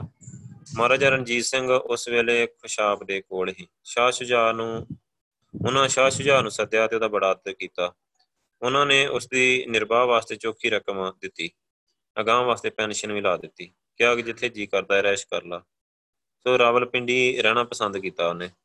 ਕੁਝ ਚਿਰ ਪਿਛੋਂ ਆਪਣਾ ਟੱਬਰ ਰਾਵਲਪਿੰਡੀ ਛੱਡ ਕੇ ਤੇ ਆਪ ਕਾਬਲ ਚਲਿਆ ਗਿਆ। ਸ਼ਾਹ ਮਹਿਮੂਦ ਨੂੰ ਹਰਾ ਕੇ ਬਾਦਸ਼ਾਹ ਬਣ ਗਿਆ। ਪਰ 4 ਮਹੀਨਾ ਪਿਛੋਂ ਉਹਨੂੰ ਫਿਰ ਤਖਤ ਤੋਂ ਲਾ ਦਿੱਤਾ ਗਿਆ ਤੇ ਕੈਦ ਕਰਕੇ ਕਸ਼ਮੀਰ ਭੇਜਿਆ ਗਿਆ। ਮਹਾਰਾਜਾ ਸਾਹਿਬ ਨੇ ਉਹਦੇ ਭਰਾ ਤੇ ਪਰਿਵਾਰ ਨੂੰ ਲਾਹੌਰ ਸੱਦ ਲਿਆ, ਜਿੱਥੇ ਉਹਨਾਂ ਨੂੰ ਰਹਿਣ ਲਈ ਮਕਾਨ ਤੇ ਗੁਜ਼ਾਰੇ ਲਈ ਚੋਖੀ ਰਕਮ ਦਿੱਤੀ ਗਈ, ਪੈਨਸ਼ਨ ਬੰਨੀ ਗਈ। ਸੋ ਕਾਬਲ ਦੇ ਵਜ਼ੀਰ ਫਤਿਹ ਖਾਨ ਨੇ ਕਸ਼ਮੀਰ ਉੱਪਰ ਚੜ੍ਹਾਈ ਕਰਕੇ ਸ਼ਾਹ ਸ਼ੁਜਾ ਨੂੰ ਕਾਬੂ ਕਰਨਾ ਚਾਹਿਆ। ਸੋ ਆਪਣਾ ਦੀਵਾਨ ਗੋਦੜਮਾਲ ਮਹਾਰਾਜਾ ਸਾਹਿਬ ਦੀ ਸੇਵਾ ਵਿੱਚ ਭੇਜਿਆ। ਤੇ ਸਹਾਇਤਾ ਮੰਗੀ। ਮਹਾਰਾਜਾ ਸਾਹਿਬ ਸਹਾਇਤਾ ਕਰਨੀ ਮੰਨ ਗਏ। ਸ਼ਾਹ ਸ਼ੁਜਾ ਕਸ਼ਮੀਰ ਵਿੱਚ ਕੈਦ ਸੀ। ਉਹਦੇ ਪਰਿਵਾਰ ਨੂੰ ਬੜਾ ਫਿਕਰ ਹੋਇਆ। ਨੂੰ ਨਿਸ਼ਚਾ ਹੈ ਕਿ ਵਜ਼ੀਰ ਫਤਿਹ ਖਾਨ ਸ਼ਾਹ ਸ਼ੁਜਾ ਨੂੰ ਮਾਰ ਦਊਗਾ। ਉਹਦੀ ਘਰ ਵਾਲੀ ਹੀ ਵਫਾ ਬੇਗਮ ਨੇ ਫਕੀਰ ਅਜੀਜ਼ਦੀਨ ਤੇ ਦੀਵਾਨ ਮੁਹਕਮ ਚੰਦ ਨੂੰ ਕਿਹਾ ਕਿ ਮੈਂ ਮਹਾਰਾਜਾ ਸਾਹਿਬ ਨੂੰ ਮੇਰੇ ਪਤੀ, ਮਤਲਬ ਜੇ ਮਹਾਰਾਜਾ ਸਾਹਿਬ ਮੇਰੇ ਪਤੀ ਨੂੰ ਕਸ਼ਮੀਰੋਂ ਛਡਾ ਲਿਆਉਣ ਤਾਂ ਮੈਂ ਉਹਨਾਂ ਨੂੰ ਕੋਈ ਨੂਰ ਹੀਰਾ ਸ਼ੁਕਰਾਨੇ ਵਜੋਂ ਪੇਸ਼ ਕਰੂੰਗੀ। ਸੋ ਮਹਾਰਾਜਾ ਸਾਹਿਬ ਮੰਨ ਗਏ। ਦੀਵਾਨ ਮੋਕਮ ਚੰਦ ਦੀ ਕਮਾਂਡ ਹੇਠ ਖਾਲਸਾ ਫੌਜ ਕਸ਼ਮੀਰ ਵੱਲ ਭੇਜੀ ਗਈ। ਫਤਿਹ ਖਾਨ ਦੀ ਫੌਜ ਵੀ ਆ ਮਿਲੀ। ਡਟਵੀਂ ਲੜਾਈ ਹੋਈ। ਕਸ਼ਮੀਰ ਦਾ ਹਾਕਮ ਅਤਾ ਮੁਹੰਮਦ ਹਾਰ ਗਿਆ। ਸੋ ਦੀਵਾਨ ਮੁਕਮ ਚੰਦ ਨੇ ਸ਼ਾਹ ਸ਼ੁਜਾ ਨੂੰ ਕੈਦ ਵਿੱਚੋਂ ਕੱਢਿਆ ਤੇ ਫਤਿਹ ਖਾਨ ਦੀ ਵਿਰੋਧਤਾ ਤੇ ਈਰਖਾ ਦੀ ਪਰਵਾਹ ਨਾ ਕਰਦੇ ਹੋਏ ਉਹਨੂੰ ਇੱਥੇ ਲਾਹੌਰ ਲੈ ਆਂਦਾ। ਜਦ ਸ਼ਾਹ ਸ਼ੁਜਾ ਨੂੰ ਲਾਹੌਰ ਆਪਣੇ ਟੱਬਰ ਵਿੱਚ ਰਹਿੰਦਾ ਕੁਝ ਕੁ ਮਹੀਨੇ ਹੋ ਗਏ ਤੇ ਦੀਵਾਨ ਮੁਕਮ ਚੰਦ ਦੇ ਫਕੀਰ ਜੀਜਦੀਨ ਨੇ ਉਹਦੀ ਕਾਬਲ ਦੀ ਬੇਗਮ ਹੀ ਜਿਹੜੀ ਉਹਦੇ ਕਰਾਰ ਚੇਤੇ ਕਰਾਇਆ। ਤੇ ਸ਼ਾਹ ਟਾਲ ਮਟੋਲ ਕਰਨ ਲੱਗ ਪਿਆ। ਉਹਨੇ ਝੂਠੀ ਮੁਠੀ ਕਹਿ ਦਿੱਤਾ ਕਿ ਮੇਰੀ ਬੇਗਮ ਨੇ ਕੋਈ ਨੂਰ, ਹੀਰਾ ਜਿਹੜਾ ਕੰਧਾਰ ਵਿੱਚ ਗਹਿਣੇ ਰੱਖ ਦਿੱਤਾ ਹੈ ਸਾਡੇ ਕੋਲ ਹੈ ਨਹੀਂ ਹੈ। ਫਕੀਰ ਜੀਜਦੀਨ ਤੇ ਦੀਵਾਨ ਮੁਕਮ ਚੰਦ ਬੜੇ ਨਿਰਾਸ਼ ਹੋਏ। ਉਹਨਾਂ ਨੇ ਮਹਾਰਾਜਾ ਸਾਹਿਬ ਨੂੰ, ਸ਼ਾਹ ਸ਼ੁਜਾ ਨੂੰ ਛਡਾਉਣ ਦੀ ਖਾਤਰ ਕਸ਼ਮੀਰ ਤੇ ਚੜ੍ਹਾਈ ਕਰਨ ਲਈ ਪ੍ਰੇਰਿਆ। ਉਹਨਾਂ ਨੇ ਸ਼ਾਹ ਤੇ ਉਹਦੀ ਬੇਗਮ ਤੇ ਜ਼ੋਰ ਪਾਇਆ ਤੇ ਆਪਣਾ ਵਚਨ ਪੂਰਾ ਕਰਨ ਲਈ ਮਨਾ ਲਿਆ। ਜੂਨ 1813 ਵਿੱਚ ਸ਼ਾਹ ਸ਼ੁਜਾ ਤੇ ਉਹਦੀ ਬੇਗਮ ਨੇ ਕੋਈ ਨੂਰ ਹੀਰਾ ਜਿਹੜਾ ਰਣਜੀਤ ਸਿੰਘ ਨੂੰ ਦੇ ਦਿੱਤਾ 1813 ਚ। ਅਟਕ ਦੀ ਜਿੱਤ। ਹੁਣ ਮਹਾਰਾਜਾ ਸਾਹਿਬ ਨੇ ਸਰਹੱਦ ਵੱਲ ਰਾਜ ਵਧਾਉਣ ਦੀ ਨੀਤੀ ਬਣਾਈ। ਸੋ ਉਹਨਾਂ ਦਾ ਖਿਆਲ ਸੀ ਕਿ ਪੰਜਾਬ ਤੇ ਹਿੰਦੁਸਤਾਨ ਦੀ ਰਾਖੀ ਤਾਂ ਹੀ ਹੋ ਸਕਦੀ ਹੈ ਜੇ ਪਠਾਣਾ ਦੀ ਤਾਕਤ ਨੂੰ ਦਬਾ ਦਿੱਤਾ ਜਾਵੇ। ਸੋ ਕਸ਼ਮੀਰ ਦੀ ਮੁਹਿੰਮ ਤੋਂ ਯਕੀਨ ਹੋ ਗਿਆ ਸੀ ਕਿ ਅਸੀਂ ਉਹਨਾਂ ਨੂੰ ਹਰਾ ਸਕਾਂਗੇ। ਦਰਿਆ ਸਿੰਧ ਦੇ ਕੰਢੇ ਦਾ ਉੱਪਰਲਾ ਅਟਕ ਦਾ ਕਿਲਾ ਜਿਹੜਾ ਪੱਛਮੀ ਹਮਲਾਵਰਾਂ ਲਈ ਹਿੰਦੁਸਤਾਨ ਦਾ ਦਰਵਾਜ਼ਾ ਹੈ।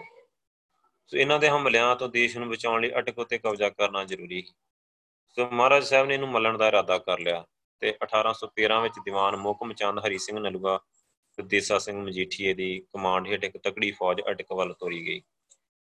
ਜਦੋਂ ਕਾਬਲ ਦੇ ਵਜ਼ੀਰ ਫਤਿਹ ਖਾਨ ਨੂੰ ਮਹਾਰਾਜ ਦੀ ਫੌਜ ਅਟਕ ਉੱਤੇ ਚੜ੍ਹਾਈ ਦਾ ਪਤਾ ਲੱਗਾ ਤਾਂ ਆਪਣੇ ਭਰਾ ਦੋਸਤ ਮੁਹੰਮਦ ਖਾਨ ਦੀ ਕਮਾਂਡ ਹੇਠ ਬਹੁਤ ਸਾਰੀ ਫੌਜ ਭੇਜੀ। ਪਰ ਉਸ ਦੇ ਪਹੁੰਚਣ ਤੋਂ ਪਹਿਲਾਂ ਹੀ ਸਿੱਖ ਫੌਜ ਨੇ ਅਟਕ ਤੇ ਜਾ ਕੇ ਕਿਲਾ ਮੱਲ ਲਿਆ। ਸੋ ਦੋਸਤ ਮੁਹੰਮਦ ਨੇ ਕਿਲੇ ਦੇ ਉਦਾਲੇ ਘੇਰਾ ਘੱਤ ਲਿਆ। ਕੁਝ ਚਿਰ ਪਿੱਛੋਂ ਸਿੱਖ ਫੌਜ ਨੇ ਪਠਾਣੀ ਡੇਰੇ ਉੱਤੇ ਹਮਲਾ ਕੀਤਾ। ਹਜਰੋ ਦੇ ਪਾਸ ਬੜੀ ਖੂਨੀ ਲੜਾਈ ਹੋਈ। ਦੋਸਤ ਮੁਹੰਮਦ ਫੱਟੜ ਹੋ ਗਿਆ। ਉਹਦੀ ਫੌਜ ਘਾਬਰ ਕੇ ਨਸ ਉੱਠੀ। ਖਾਲਸਾ ਫੌਜ ਨੇ ਚੁੱਕੀ ਦੂਰ ਤੱਕ ਉਹਦਾ ਪਿੱਛਾ ਕੀਤਾ। ਬੁਹਰਾਨ ਦਾ ਇਲਾਕਾ ਮਖਾੜ ਦੇ ਤੇ ਅਟਕ ਦੇ ਕੋਲ ਹੋਰ ਵੀ ਕਿਲੇ ਜਿਹੜੇ ਕਬਜ਼ੇ ਵਿੱਚ ਕਰ ਲਏ। ਫਿਰ ਜਿੱਤ ਬੜੀ ਮਹੱਤਤਾ ਵਾਲੀ ਸੀ। ਇਹਦੇ ਨਾਲ ਇੱਕ ਤਾਂ ਮਹਾਰਾਜਾ ਸਾਹਿਬ ਦਾ ਜਿਹੜਾ ਹੈਗਾ ਦਰਿਆ ਅਟਕ ਤੱਕ ਇਲਾਕੇ ਸਾਰੇ ਇਲਾਕੇ ਦਾ ਮਾਲਕ ਬਣ ਗਿਆ। ਦੂਜੇ ਉਹਨਾਂ ਨੇ ਪਠਾਣਾ ਨੂੰ ਹਰਾਇਆ। ਉਹਨਾਂ ਨੇ ਉਹਨਾਂ ਪਠਾਣਾ ਨੂੰ ਹਰਾਇਆ ਜਿਹੜੇ ਬੇਰੋਕ ਇਸ ਦੇਸ਼ ਨੂੰ ਆ ਕੇ ਲੁੱਟਿਆ ਕਰਦੇ ਸੀ।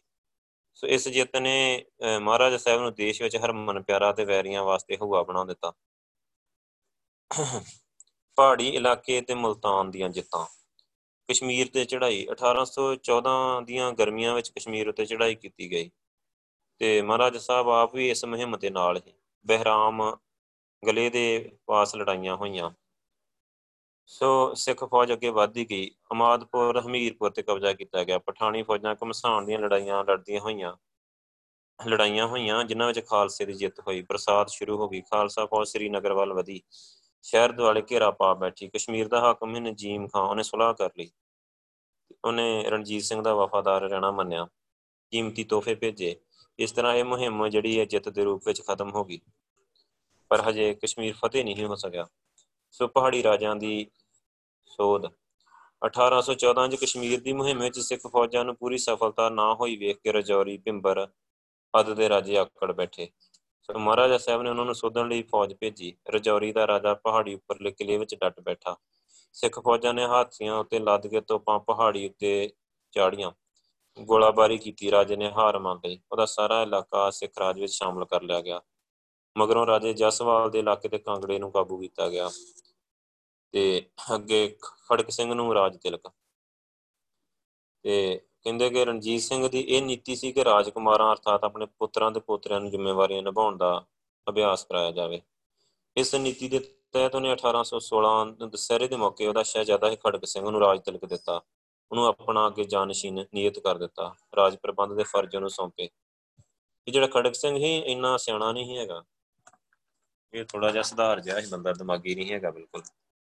ਇਹਦਾ ਮੁੰਡਾ ਹੀ ਅੱਗੇ ਕੰਵਰ ਨੌ ਨੇ ਵਾਲੋ ਬਹੁਤ ਤੇਜ਼ ਹੀ ਰਣਜੀਤ ਸਿੰਘ ਵਾਂਗੂ। ਰਣਜੀਤ ਸਿੰਘ ਚਾਹੁੰਦਾ ਸੀ ਰਾਜ ਉਹਨੂੰ ਦੇਣਾ। ਪਰ ਇਹ ਖੜਕ ਸਿੰਘ ਵਿੱਚ ਅੜਿਆ ਬੈਠਾ ਹੈ ਤੇ ਨੇ ਸਾਰਾ ਕੰਮ ਹੀ ਖਰਾਬ ਕਰ ਦਿੱਤਾ ਉਹਦਾ। ਮੁਲਤਾਨ ਤੇ ਕਬਜ਼ਾ। ਮੁਲਤਾਨ ਦਾ ਹਾਕਮ ਹੀ ਮੁਜ਼ੱਫਰ ਖਾਨ ਉਹਨੇ ਟੈਕਸ ਭਰਨੇ ਮੰਨੇ, ਪਰ ਉਹ ਤਾਰਦਾ ਨਹੀਂ ਟੈਕਸ। ਸੋ ਇਸ ਕਰਕੇ ਉਹ ਰਣਜੀਤ ਸਿੰਘ ਦਾ ਵਿਰੋਧੀ ਹੀ 1817 ਵਿੱਚ ਮਹਾਰਾਜਾ ਸਾਹਿਬ ਨੇ ਮੁਲਤਾਨ ਨੂੰ ਫਤਿਹ ਕਰਕੇ ਸਿੱਖ ਰਾਜ ਵਿੱਚ ਸ਼ਾਮਲ ਕਰਨ ਤੇ ਰੋਜ਼ ਦੀ ਜਿਹੜੀ ਹੈਗੀ ਟੀਂਟਾਂ ਹੈਗੀ ਉਹ ਮਕਾਉਣ ਦਾ ਹੀ ਫੈਸਲਾ ਕੀਤਾ। ਸੋ ਜਨਵਰੀ 1818 ਵਿੱਚ ਸ਼ਹਿਜ਼ਾਦਾ ਖੜਕ ਸਿੰਘ ਨੂੰ 25000 ਫੌਜੀ ਦੇ ਕੇ ਇਹਨੇ ਮਲਤਾਨ ਭੇਜਿਆ ਤੇ ਨਵਾਬ ਮੁਜ਼ੱਫਰ ਖਾਨ ਨੇ ਜਹਾਦ ਦਾ ਐਲਾਨ ਕਰ ਦਿੱਤਾ। ਚਾਰ ਸਫੇਰੇ ਮੁਸਲਮਾਨ ਗਾਜੀ ਇਸ ਜਹਾਦ ਵਿੱਚ ਸ਼ਾਮਲ ਹੋਣ ਲਈ ਆ ਗਏ। ਪਹਿਲਾਂ ਮਲਤਾਨ ਸ਼ਹਿਰ ਦੇ ਪਾਸ ਕਮਸਾਨ ਦੀ ਲੜਾਈ ਹੋਈ। ਮੁਜ਼ੱਫਰ ਖਾਨ ਹਾਰ ਕੇ ਸ਼ਹਿਰ ਦੀ ਫਸੀਲ ਦੇ ਅੰਦਰ ਚਲਾ ਗਿਆ, ਦਰਵਾਜ਼ੇ ਬੰਦ ਕਰ ਲਏ ਉਹਨੇ। ਖਾਲਸਾ ਫੌਜ ਨੇ ਸ਼ਹਿਰ ਦੀ ਕੰਧ ਦੇ ਕਈ ਥਾਵਾਂ ਤੋਂ ਤੋੜ ਦਿੱਤੀ। ਚੰਗੀ ਕੱਟ ਵੱਡ ਮਗਰੋਂ ਸ਼ਹਿਰ ਤੇ ਕਬਜ਼ਾ ਕਰ ਲਿਆ ਗਿਆ। ਮੁਜ਼ੱਫਰ ਖਾਨ ਕਿਲੇ ਵਿੱਚ ਜਾ ਡਟਿਆ। ਖਾਲਸੇ ਨੇ ਕਿਲੇ ਦੇ ਦੁਆਰੇ ਘੇਰਾ ਪਾ ਲਿਆ ਤੇ ਭਿਆਨਕ ਗੋਲੀਬਾਰੀ ਹੋਣ ਲੱਗੀ। ਇੱਕ ਮੁਸਲਮਾਨ ਲਿਖਾਰੀ ਹੀ ਗੁਲਾਮ ਜਿਲਾਨੀ। ਉਹਨੇ ਇਸ ਮੌਕੇ ਦਾ ਅੱਖੀਂ ਡਿੱਠਾ ਵਾਕਿਆ ਬਿਆਨ ਕੀਤਾ, ਜੋ ਦੱਸਦਾ ਕਿ ਸਿੱਖਾਂ ਵਿੱਚ ਆਪਾ ਵਾਰਨ ਦਾ ਭਾਵ ਕਿੰਨਾ ਜ਼ਬਰਦਸਤ ਸੀ।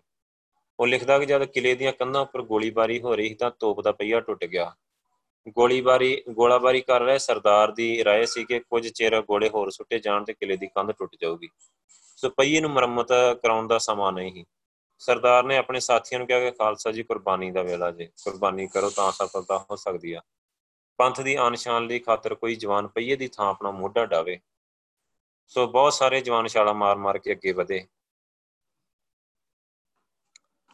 ਇੱਕ ਦੂਜੇ ਤੋਂ ਪਹਿਲਾਂ ਮਤਲਬ ਮੋਢਾ ਡਾਉਣ ਲਈ ਯਤਨ ਕਰਨ ਲੱਗੇ। ਸਰਦਾਰ ਦੇ ਹੁਕਮ ਨਾਲ ਵਾਰੀ-ਵਾਰੀ ਜਵਾਨ ਅੱਗੇ ਆਉਂਦੇ। ਤੋਪ ਦੇ ਗੋਲਾ ਚੱਲਦੇ ਰਹੇ ਤੇ ਜਦੋਂ ਗੋਲਾ ਚੱਲਦਾ ਝਟਕੇ ਨਾਲ ਉਹਦੀ ਮੋਢਾ ਟੁੱਟ ਜਾਂਦਾ ਹੈ ਗਰਦਨ ਟੁੱਟ ਜਾਂਦੀ ਤੇ ਸ਼ਹੀਦ ਹੋ ਜਾਂਦਾ ਜਵਾਨ। ਸੋ ਇਸ ਤਰ੍ਹਾਂ 10 ਕੋ ਗੋਲੇ ਚੱਲੇ 10 ਕੋ ਜਵਾਨ ਸ਼ਹੀਦ ਹੋਏ ਤੇ ਕਿਲੇ ਦੀ ਕੰਧ ਵਿੱਚ ਜਿਹੜਾ ਪਾੜ ਪੈ ਗਿਆ।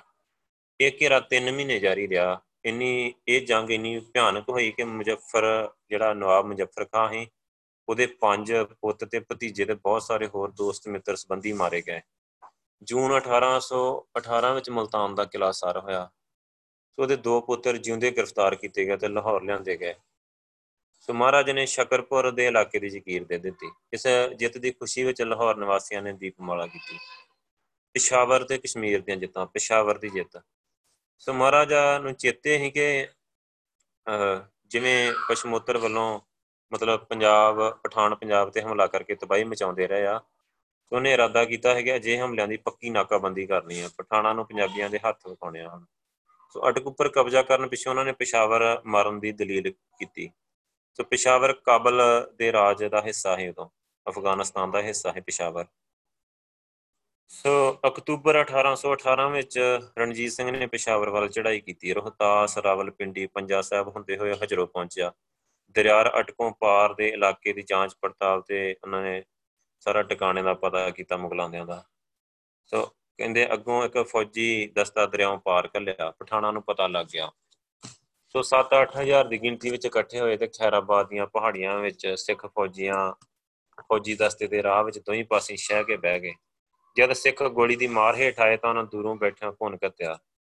ਜਦ ਮਹਾਰਾਜਾ ਨੂੰ ਪਤਾ ਲੱਗਾ, ਇਸ ਸਾਕੇ ਦਾ ਪਤਾ ਲੱਗਾ ਤੇ ਉਹਨੂੰ ਸਖਤ ਰੋਹ ਚੜਿਆ ਉਹਨੇ ਰਾਵੀ ਚਨਾਬ ਹੀ ਨਾ ਜਿਹੜੀ ਤੇ ਜ਼ਿਲਮ ਤੇ ਸਿਆਣੇ ਮਲਾ ਨਾਲ ਲਿਆਂਦੇ ਹੋਏ ਇਹ ਪਹਿਲਾਂ ਹੀ। ਉਹਨੇ ਹੁਕਮ ਦਿੱਤਾ ਕਿ ਪਤਾ ਕਰੋ ਕਿਸ ਥਾਂ ਤੋਂ ਦਰਿਆ ਵਧੇਰੇ ਸੌਖ ਨਾਲ ਪਾਰ ਹੋ ਸਕਦਾ ਹੈ। ਫਿਰ ਮਹਾਰਾਜਾ ਸਾਹਿਬ ਨੇ ਆਪ ਲਲਕਾਰਾ ਮਾਰ ਕੇ ਉੱਚੀ ਆਵਾਜ਼ੇ ਕਿਹਾ ਕਿ ਇਹ ਅਟਕ ਉਹਨਾਂ ਨੂੰ ਅਟਕਾ ਨਹੀਂ ਸਕਦਾ। ਉਹਨੇ ਕਿਹਾ ਕਿ ਇਹ ਅਟਕ ਉਹਨਾਂ ਲਈ ਅਟਕਾ ਜਿਨ੍ਹਾਂ ਦੇ ਮਨ 'ਚ ਅਟਕਾ ਸੋ ਜਿਨ੍ਹਾਂ ਦੇ ਮਨ ਵਿੱਚ ਅਟਕ ਨਹੀਂ, ਉਹਨਾਂ ਨੂੰ ਇਹ ਅਟਕ ਅਟਕਾ ਨਹੀਂ ਸਕਦਾ। ਇਹ ਕਹਿ ਕੇ ਇਹਨੇ ਰਣਜੀਤ ਸਿੰਘ ਨੇ ਆਪਣਾ ਜਿਹੜਾ ਹਾਥੀ ਦਰਿਆ ਵਿੱਚ ਠੇਲ ਦਿੱਤਾ। ਸੋ ਦਰਿਆ ਦੇ ਅੱਧ ਵਿਚਕਾਰ ਜਾ ਕੇ ਉਹ ਹਾਥੀ ਖਿਲਾਰ ਕੇ ਡਟ ਗਏ। ਸੋ ਉਹਨਾਂ ਦੀ ਫੌਜ ਜਕਾਰੇ ਗਜਾ ਕੇ ਦਰਿਆ ਵਿੱਚ ਠਿੱਲ ਗਈ ਤੇ ਛੇਤੀ ਅਗਲੇ ਪਾਰ ਪਹੁੰਚ ਗਈ। ਅੱਗੇ ਪਠਾਨ ਵੀ ਤਿਆਰ ਸਨ, ਬੜੀ ਇੱਕ ਕਮਸਾਨ ਦੀ ਲੜਾਈ ਹੋਈ। ਸਿੱਖ ਯੋਧਿਆਂ ਨੇ ਖੂਬ ਤੇਗਵਾਈ ਅਕਾਲੀ ਫੂਲਾ ਸਿੰਘ ਨੇ ਉਹ ਜ਼ੋਰ ਵਿਖਾਏ ਕਿ ਪਠਾਣਾ ਦੇ ਛੱਕੇ ਛੁੱਟ ਗਏ। ਕਈ ਹਜ਼ਾਰ ਪਠਾਨ ਮਾਰੇ ਗਏ। ਉਹਨਾਂ ਨੇ ਸੁਲ੍ਹਾ ਦਾ ਝੰਡਾ ਖੜਾ ਕਰ ਦਿੱਤਾ ਹਾਰ ਮੰਨ ਲਈ। ਤੇ ਅਧੀਨਗੀ ਕਬੂਲ ਲਈ? ਇਸ ਤਰ੍ਹਾਂ ਮਹਾਰਾਜਾ ਸਾਹਿਬ ਨੇ ਖੈਰਾਬਾਦ ਤੇ ਜਹਾਂਗੀਰੀ ਦੇ ਕਿਲਿਆਂ ਦੇ ਉੱਤੇ ਕਬਜ਼ਾ ਕਰ ਲਿਆ। ਇਹਨਾਂ ਕਿਲਿਆਂ ਤੇ ਕਬਜ਼ਾ ਕਰਨ ਮਗਰੋਂ ਖਾਲਸਾ ਫੌਜ ਅਗਾਹ ਪਿਸ਼ਾਵਰ ਵੱਲ ਵਧੀ। ਉਥੋਂ ਹੀ ਹਾਕਮ ਯਾਰ ਮੁਹੰਮਦ ਖਾਨ, ਜਦ ਪਤਾ ਲੱਗਾ ਕਿ ਪਿਸ਼ਾਵਰ ਡਰ ਛੱਡ ਕੇ ਨਸ ਗਿਆ, ਸੋ ਮਹਾਰਾਜਾ ਨੇ 20 ਨਵੰਬਰ ਤੇ 1818 ਨੂੰ ਸ਼ਹਿਰ ਤੇ ਕਬਜ਼ਾ ਕਰ ਲਿਆ। ਜਹਾਂਦਾਦ ਖਾਨ ਨੂੰ ਪਿਸ਼ਾਵਰ ਦਾ ਹਾਕਮ ਨਿਯਤ ਕਰਕੇ ਕਿ ਵਾਪਸ ਅਟਕਾ ਗਏ। ਸੋ ਮਹਾਰਾਜਾ ਸਾਹਿਬ ਦੀ ਪਿਸ਼ਾਵਰੋਂ ਵਾਪਸੀ ਤੋਂ ਛੇਤੀ ਮਗਰੋਂ ਯਾਰ ਮੁਹੰਮਦ ਖਾਨ ਪਿਸ਼ਾਵਰ ਤੋਂ ਵਾਪਸ ਆ ਗਿਆ। ਉਹਨੇ ਜਹਾਦਾਤ ਖਾਨ ਨੂੰ ਕੱਢ ਦਿੱਤਾ ਉਥੋਂ। ਨਾਲ ਹੀ ਉਹਨੇ ਆਪਣੇ ਵਕੀਲ ਮਹਾਰਾਜਾ ਸਾਹਿਬ ਦੀ ਸੇਵਾ ਵਿੱਚ ਭੇਜੇ ਤੇ ਬੇਨਤੀ ਕੀਤੀ ਕਿ ਪਿਸ਼ਾਵਰ ਦਾ ਹਾਕਮ ਮੈਨੂੰ ਬਣਾਇਆ ਜਾਵੇ। ਮੈਂ ਸਰਕਾਰ ਦੇ ਅਧੀਨ ਤੇ ਵਫਾਦਾਰ ਰਹੂੰਗਾ। ਹਰ ਸਾਲ 1 ਲੱਖ ਰੁਪਈਆ ਖਰਾਜ ਤਾਰਿਆ ਕਰੂੰਗਾ। ਸੋ ਰਣਜੀਤ ਸਿੰਘ ਨੇ ਉਹਦੀ ਬੇਨਤੀ ਮੰਨ ਕੇ ਤੇ ਉਹਨੂੰ ਪਿਸ਼ਾਵਰ ਦਾ ਹਾਕਮ ਬਣਾ ਦਿੱਤਾ। ਪਿਸ਼ਾਵਰ ਦੀ ਲੜਾਈ ਵਿੱਚ ਰਣਜੀਤ ਸਿੰਘ ਨੂੰ 14 ਤੋਪਾਂ ਦੇ ਬਹੁਤ ਸਾਰੇ ਘੋੜੇ ਤੇ ਬੜਾ ਜੰਗੀ ਸਮਾਨ ਮਿਲਿਆ। ਸੋ ਇਹ ਲੜਾਈ ਕਈ ਨੁਕਤਿਆਂ ਤੋਂ ਮਹਾਨਤਾ ਰੱਖਦੀ ਆ। ਇਸ ਨੇ ਪਸ਼ਮੋਤਰੀ ਹਮਲਿਆਂ ਹਮਲਿਆਂ ਦੀ ਪਰੰਪਰਾ ਨੂੰ ਤੋੜ ਕੇ ਉਹਨਾਂ ਹਮਲਿਆਂ ਦੇ ਸਦੀਆਂ ਤੋਂ ਬਣੇ ਆਉਂਦੇ ਸ਼ਿਕਾਰਾਂ ਦੇ ਡੇਰਿਆਂ ਤੇ ਹਮਲਾ, ਹਮਲਾਵਰਾਂ ਦੇ ਘਰੀਂ ਜਾ ਪਏ ਸੋ 11ਵੀਂ ਸਦੀ ਦੇ ਸ਼ੁਰੂ ਵਿੱਚ ਮਹਿਮੂਦ ਗਜਨਵੀ ਨੇ ਰਾਜਾ ਹੈ ਅਨੰਤ ਅਨੰਗਪਾਲ ਨੂੰ ਹਰਾ ਕੇ ਪੰਜਾਬ ਤੇ ਭਾਰਤ ਨੂੰ ਲੁੱਟਿਆ ਹੈ 11ਵੀਂ ਸਦੀ ਵਿੱਚ ਸੋ ਉਸ ਦੇ ਮਗਰੋਂ ਹਲਿਆਂ ਦੀ ਇੱਕ ਨਾ ਲੀ ਪੈ ਗਈ 11ਵੀਂ ਸਦੀ ਤੋਂ ਲੈ ਕੇ ਤੇ ਇੱਥੋਂ ਤੱਕ 18ਵੀਂ ਤੱਕ 700 ਸਾਲ।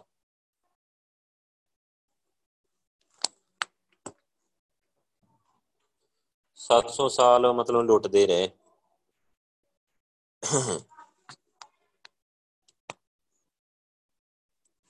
ਸੋ ਇਦਾਂ ਕਹਿੰਦੇ ਕਿ ਉਦੋਂ ਇਹਨਾਂ ਦੇਸ਼ਾਂ ਤੋਂ ਪਾਪਾਂ ਦੀਆਂ ਜੰਜਾਂ ਆਉਂਦੀਆਂ ਰਹੀਆਂ, ਪੰਜਾਬ ਨੂੰ ਲੁੱਟਦੀਆਂ ਰਹੀਆਂ। ਅੱਗੇ ਹਿੰਦੁਸਤਾਨ ਨੂੰ ਲੁੱਟਦੀਆਂ ਰਹੀਆਂ। ਉਹ ਇੱਥੇ ਬੜੀ ਬੇਇੱਜ਼ਤੀ ਕਰਦੇ ਰਹੇ ਇਹਨਾਂ ਦੀ, ਬੱਚੀਆਂ ਵੀ ਲੈ ਜਾਂਦੇ ਰਹੇ। ਸੋ ਮਹਾਰਾਜਾ ਰਣਜੀਤ ਸਿੰਘ ਨੇ ਇਹਨੂੰ ਠੱਲ ਪਾ ਦਿੱਤੀ। ਪਠਾਣਾ ਨੂੰ ਯਕੀਨ ਕਰਾ ਦਿੱਤਾ ਕਿ ਜਿਨ੍ਹਾਂ ਲੋਕਾਂ ਨੂੰ ਤੁਸੀਂ ਭੇਡਾਂ ਸਮਝ ਕੇ ਕੋਂਦੇ ਹੋ ਨਾ, ਉਹ ਹੁਣ ਸ਼ੇਰ ਬਣ ਗਏ ਆ। ਹੁਣ ਤੁਹਾਡੀਆਂ ਗਿੱਚੀਆਂ ਨੱਪਣਗੇ। ਸੋ ਜਿਵੇਂ ਕਦੇ ਇਸ ਦੇਸ਼ ਵਾਲੇ ਮਤਲਬ ਪਸ਼ਮੋਤਰ ਤੋਂ ਆਉਣ ਵਾਲੇ ਹਮਲਾਵਰਾਂ ਤੋਂ ਤਰੱਕਿਆ ਕਰਦੇ ਸੀ ਹੁਣ ਉਸੇ ਤਰ੍ਹਾਂ ਹਮਲਾਵਰਾਂ ਦੇ ਟੱਬਰ ਹੁਣ ਹਰੀ ਸਿੰਘ ਨਲੂਗੇ ਤੇ ਅਕਾਲੀ ਫੂਲਾ ਸਿੰਘ ਦੇ ਨਾਵਾਂ ਤੋਂ ਉਹ ਮਤਲਬ ਤਰਬਕਣ ਲੱਗ ਗਏ, ਡਰਨ ਲੱਗ ਗਏ। ਸੋ ਵੱਡੇ ਫਖਰ ਵਾਲੀ ਗੱਲ ਹੈ ਕਿ ਖਾਲਸਾ ਬਹਾਦਰਾਂ ਨੇ ਪਠਾਣਾ ਦੇ ਦਿਲਾਂ ਦੇ ਉੱਪਰ ਜੋ ਭੈ ਪਾਇਆ ਤੇ ਜਿਹੜਾ ਸਿੱਕਾ ਜਮਾਇਆ ਉਹ ਅਜਿਹੀ ਬੇਕਿਰਕੀ ਜਾਂ ਜ਼ਬਰ ਨਾਲ ਨਹੀਂ, ਸਗੋਂ ਆਪਣੀ ਵੀਰਤਾ ਦੇ ਬਾਹੂਬਲ ਦੇ ਕ੍ਰਿਸ਼ਮੇ ਵਿਖਾ ਕੇ ਸੋ ਮਹਾਰਾਜਾ ਸਾਹਿਬ ਦੀ ਸਾਰੀ ਫੌਜ ਨੂੰ ਪੱਕੀ ਹਦਾਇਤ ਹੁੰਦੀ ਸੀ ਕਿ ਜਿੱਤੇ ਹੋਏ ਸ਼ਹਿਰ ਵਿੱਚ ਕਿਸੇ ਪ੍ਰਕਾਰ ਦੀ ਲੁੱਟਮਾਰ ਜਾਂ ਵਧੀਕੀ ਨਾ ਕੀਤੀ ਜਾਵੇ।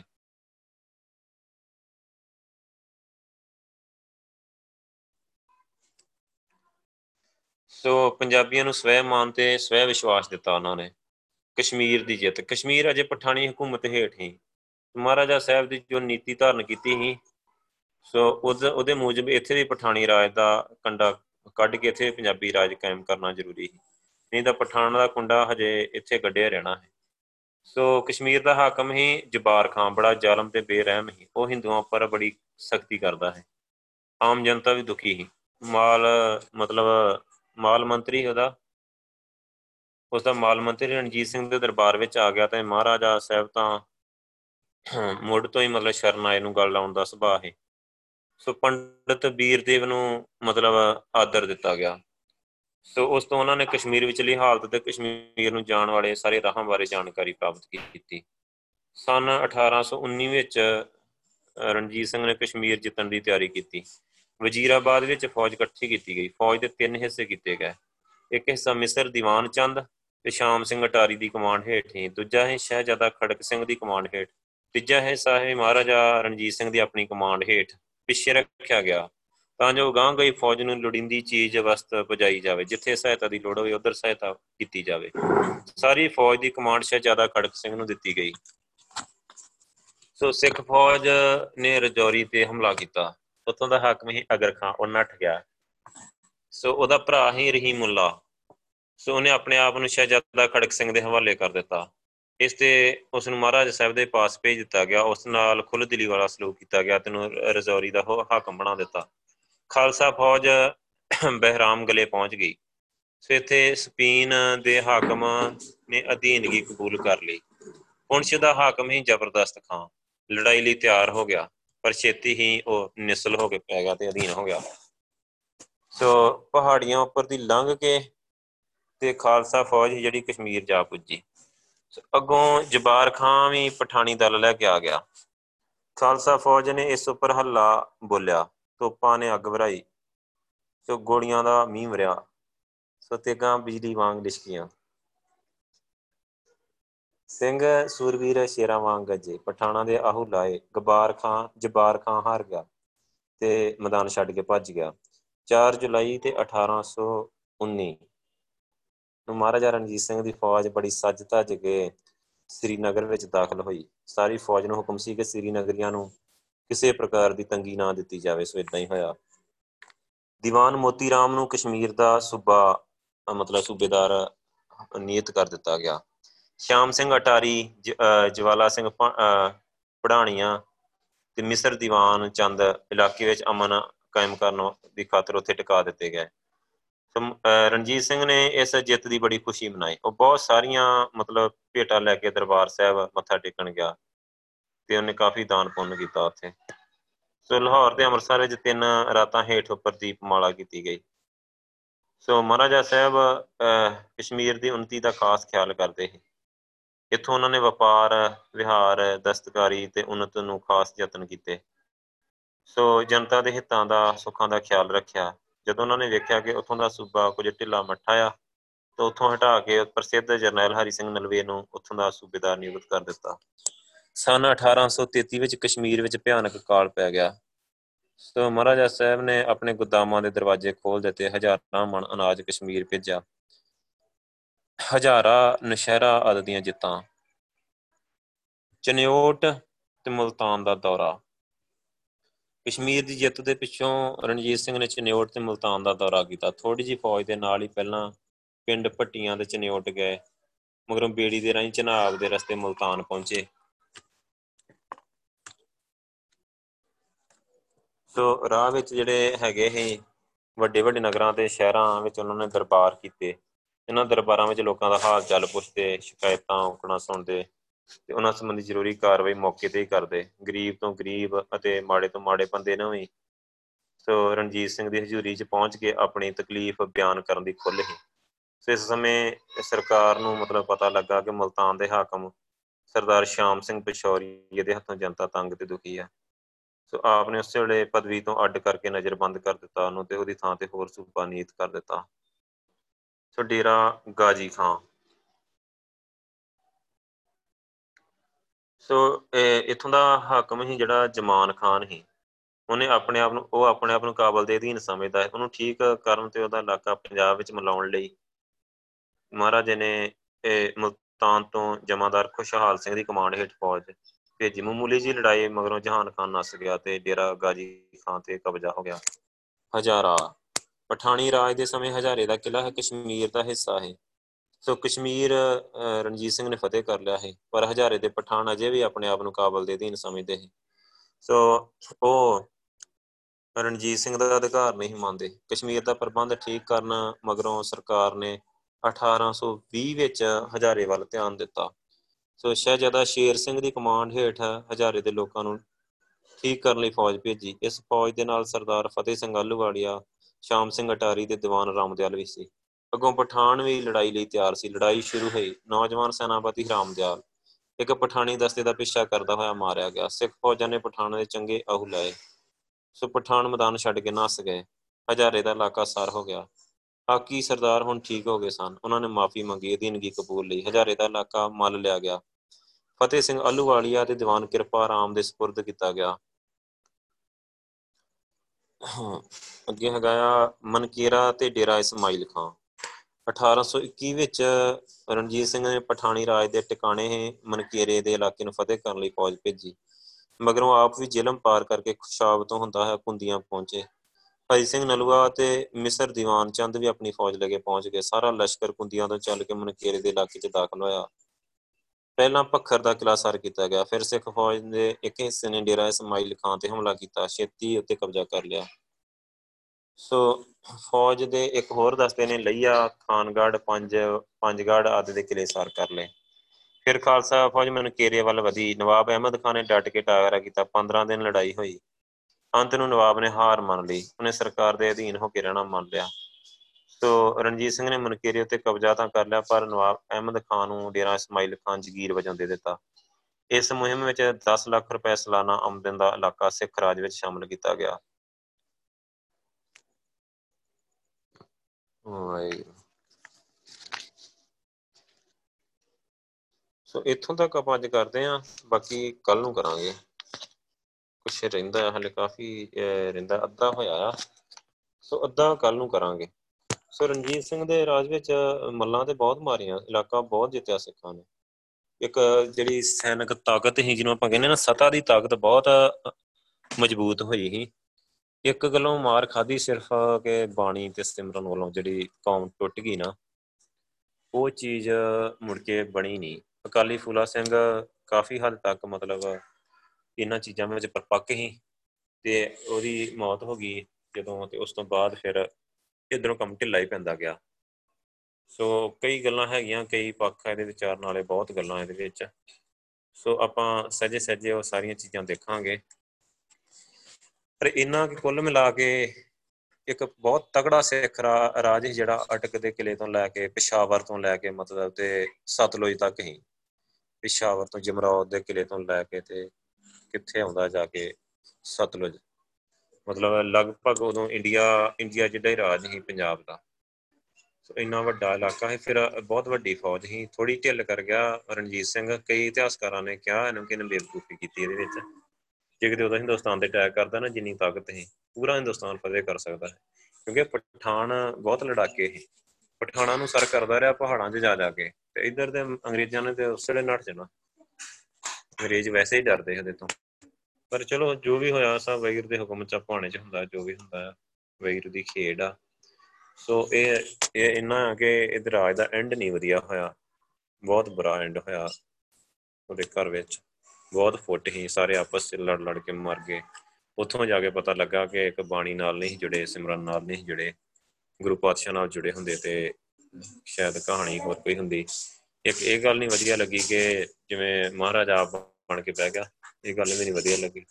ਤੇ ਉਦੋਂ ਗੁਰੂ ਸਾਹਿਬ ਨੂੰ ਬਿਠਾਇਆ ਹੁੰਦਾ ਤਖਤ ਤੇ ਗੁਰੂ ਗ੍ਰੰਥ ਸਾਹਿਬ ਜੀ ਨੂੰ ਤੇ ਪੰਜ ਪਿਆਰਿਆਂ ਨੂੰ ਅਗਵਾਈ ਦਿੱਤੀ ਹੁੰਦੀ, ਫਿਰ ਰੀਅਲ ਖਾਲਸਾ ਰਾਜ ਹੋਣਾ ਔਰ ਉਹ ਰਾਜ ਰਹਿੰਦੀ ਦੁਨੀਆ ਦਾ ਰਹਿਣਾ ਜਦੋਂ ਆਪ ਬਣ ਗਿਆ ਤੇ ਫਿਰ ਨਾਭਾ ਪਟਿਆਲਿਆਂ ਵਾਲੇ ਵੀ ਅਲੱਗ ਹੋ ਗਏ। ਇਹਨੇ ਜਦੋਂ ਇੱਕ ਮਰ ਗਿਆ ਨਾ, ਆਪਾਂ ਪਿੱਛੇ ਪੜ ਕੇ ਆਏ ਹਾਂ, ਇੱਕ ਮਿਸਲ ਦਾ ਸਰਦਾਰ ਤੇ ਉਹਦੀ ਮਿਸਲ ਤੇ ਕਬਜ਼ਾ ਕਰ ਲਿਆ। ਦੂਜਿਆਂ ਨੂੰ ਫਿਕਰ ਪੈ ਗਿਆ ਵੀ ਅਸੀਂ ਸਾਰਿਆਂ ਨੂੰ ਮਾਰੀ ਜਾਣਾ ਤੇ ਇਹਨੇ ਕਬਜ਼ੇ ਕਰ ਲੈਣੇ ਸਾਰਿਆਂ ਤੇ। ਇਹ ਸਾਨੂੰ ਵੀ ਢੀਕਦਾ ਸਾਡੀ ਮੌਤ ਢੀਕਦਾ ਸੋ ਉਹ ਘਬਰਾ ਕੇ ਅੰਗਰੇਜ਼ਾਂ ਨਾਲ ਜਾ ਰਲੇ, ਫਿਰ ਫੁੱਟ ਪੈ ਗਈ। ਫਿਰ ਦੁਵਿਧਾ ਤੇ ਦੋ ਫਾੜ ਹੋ ਗਏ। ਸੋ ਉਹ, ਉਹਦੀ ਜਗ੍ਹਾ ਤੇ ਜੇ ਕਿਤੇ ਹੁੰਦਾ ਖਾਲਸਾ ਦੇ ਅਧੀਨ ਹੁੰਦਾ ਰਾਜ, ਗੁਰੂ ਗ੍ਰੰਥ ਸਾਹਿਬ ਜੀ ਦੇ ਪੰਜਾਂ ਪਿਆਰਿਆਂ ਦੇ, ਤੇ ਕਿਸੇ ਨੇ ਬੁਰਾ ਮਨਾਉਣਾ ਹੀ ਨਹੀਂ ਸਾਰਿਆਂ ਨੇ ਆਪੇ ਅਧੀਨ ਦੀ ਸਵੀਕਾਰ ਕਰ ਲੈਣੀ। ਉਹ ਹੀ ਜਿਹੜੀ ਤਾਕਤ ਹੀ ਇੱਧਰ ਵਾਲੀ ਉਹ ਸਾਰੀ ਜਿੱਥੇ ਮਰਜ਼ੀ ਲਾ ਲੈਂਦੇ।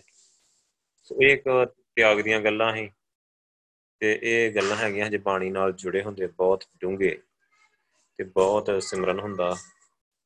ਤੇ ਆਪ ਸੇਵਾਦਾਰ ਸੱਚੀ ਗੁਰੂ ਸਾਹਿਬ ਦੇ ਸੇਵਾਦਾਰ ਬਣ ਕੇ ਜਿਵੇਂ ਆਪਣਾ, ਆਪਾਂ ਪਿੱਛੇ ਪੜ ਕੇ ਆ ਸਰਦਾਰ ਬਗੇਲ ਸਿੰਘ ਹੋਣੀ ਤੇ ਜੱਸਾ ਸਿੰਘ ਵਾਲੀਆ ਵਰਗੇ ਸਰਦਾਰ, ਉਹ ਭਾਵਨਾ ਹੁੰਦੀ ਤੇ ਫਿਰ ਗੱਲ ਹੋਰ ਹੋਣੀ। ਤਾਕਤ ਤੇ ਬਹੁਤ ਹੀ, ਪਰ ਸਿੱਖੀ ਘਟ ਗਈ ਕਾਫੀ। ਸੋ ਚਲੋ ਬਾਕੀ ਆਪਾਂ ਕੱਲ ਨੂੰ ਕਰਾਂਗੇ, ਹੁਣ ਟਾਈਮ ਹੋ ਗਿਆ। ਵਾਹਿਗੁਰੂ ਜੀ ਕਾ ਖਾਲਸਾ, ਵਾਹਿਗੁਰੂ ਜੀ ਕੀ ਫਤਿਹ। ਹੁਣ ਅੱਜ ਦੀ ਕਲਾਸ ਨੂੰ ਲੈ ਕੇ ਕਿਸੇ ਦਾ ਕੋਈ ਸਵਾਲ ਆ ਤਾਂ ਵਾਹਿਗੁਰੂ ਜੀ ਹੁਣ ਤੁਸੀਂ ਕਰ ਸਕਦੇ ਆ। ਵਾਹਿਗੁਰੂ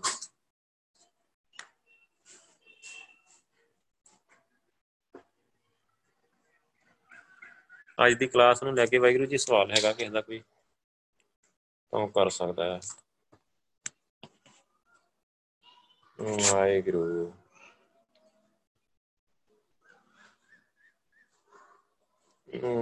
ਜਿਹਾਦ ਦਾ ਕੀ ਮੀਨਿੰਗ ਆ ਜਿਹਾਦ ਦਾ ਮਤਲਬ ਹੁੰਦਾ ਕਿ ਜਿਵੇਂ ਨਾ ਜਦੋਂ ਵੀ ਮੁਸਲਮਾਨ ਲੜਦੇ ਸੀ ਨਾ, ਜਦੋਂ ਉਹਨਾਂ ਨੂੰ ਪਤਾ ਲੱਗਦਾ ਸਾਡੇ ਕੋਲ ਫੌਜ ਥੋੜੀ ਆ, ਕਿਤੇ ਹਾਰ ਨਾ ਹੋ ਜੇ ਉਹ ਜਿਹਾਦ ਦਾ ਨਾਰਾ ਮਾਰ ਦਿੰਦੇ ਵੀ ਧਰਮ ਯੁੱਧ ਵੀ ਸਾਰੇ ਮੁਸਲਮਾਨ ਇਸਲਾਮ ਤੇ ਖਤਰਾ ਪੈਦਾ ਹੋ ਗਿਆ ਹੈ ਤੇ ਤੁਸੀਂ ਆ ਜਾਓ।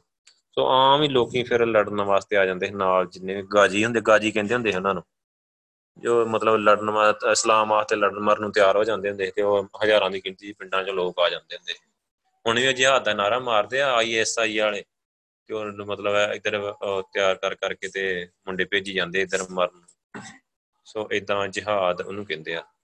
ਧਰਮ ਯੁੱਧ ਨੂੰ ਕਿਹਾ ਜਾਂਦਾ।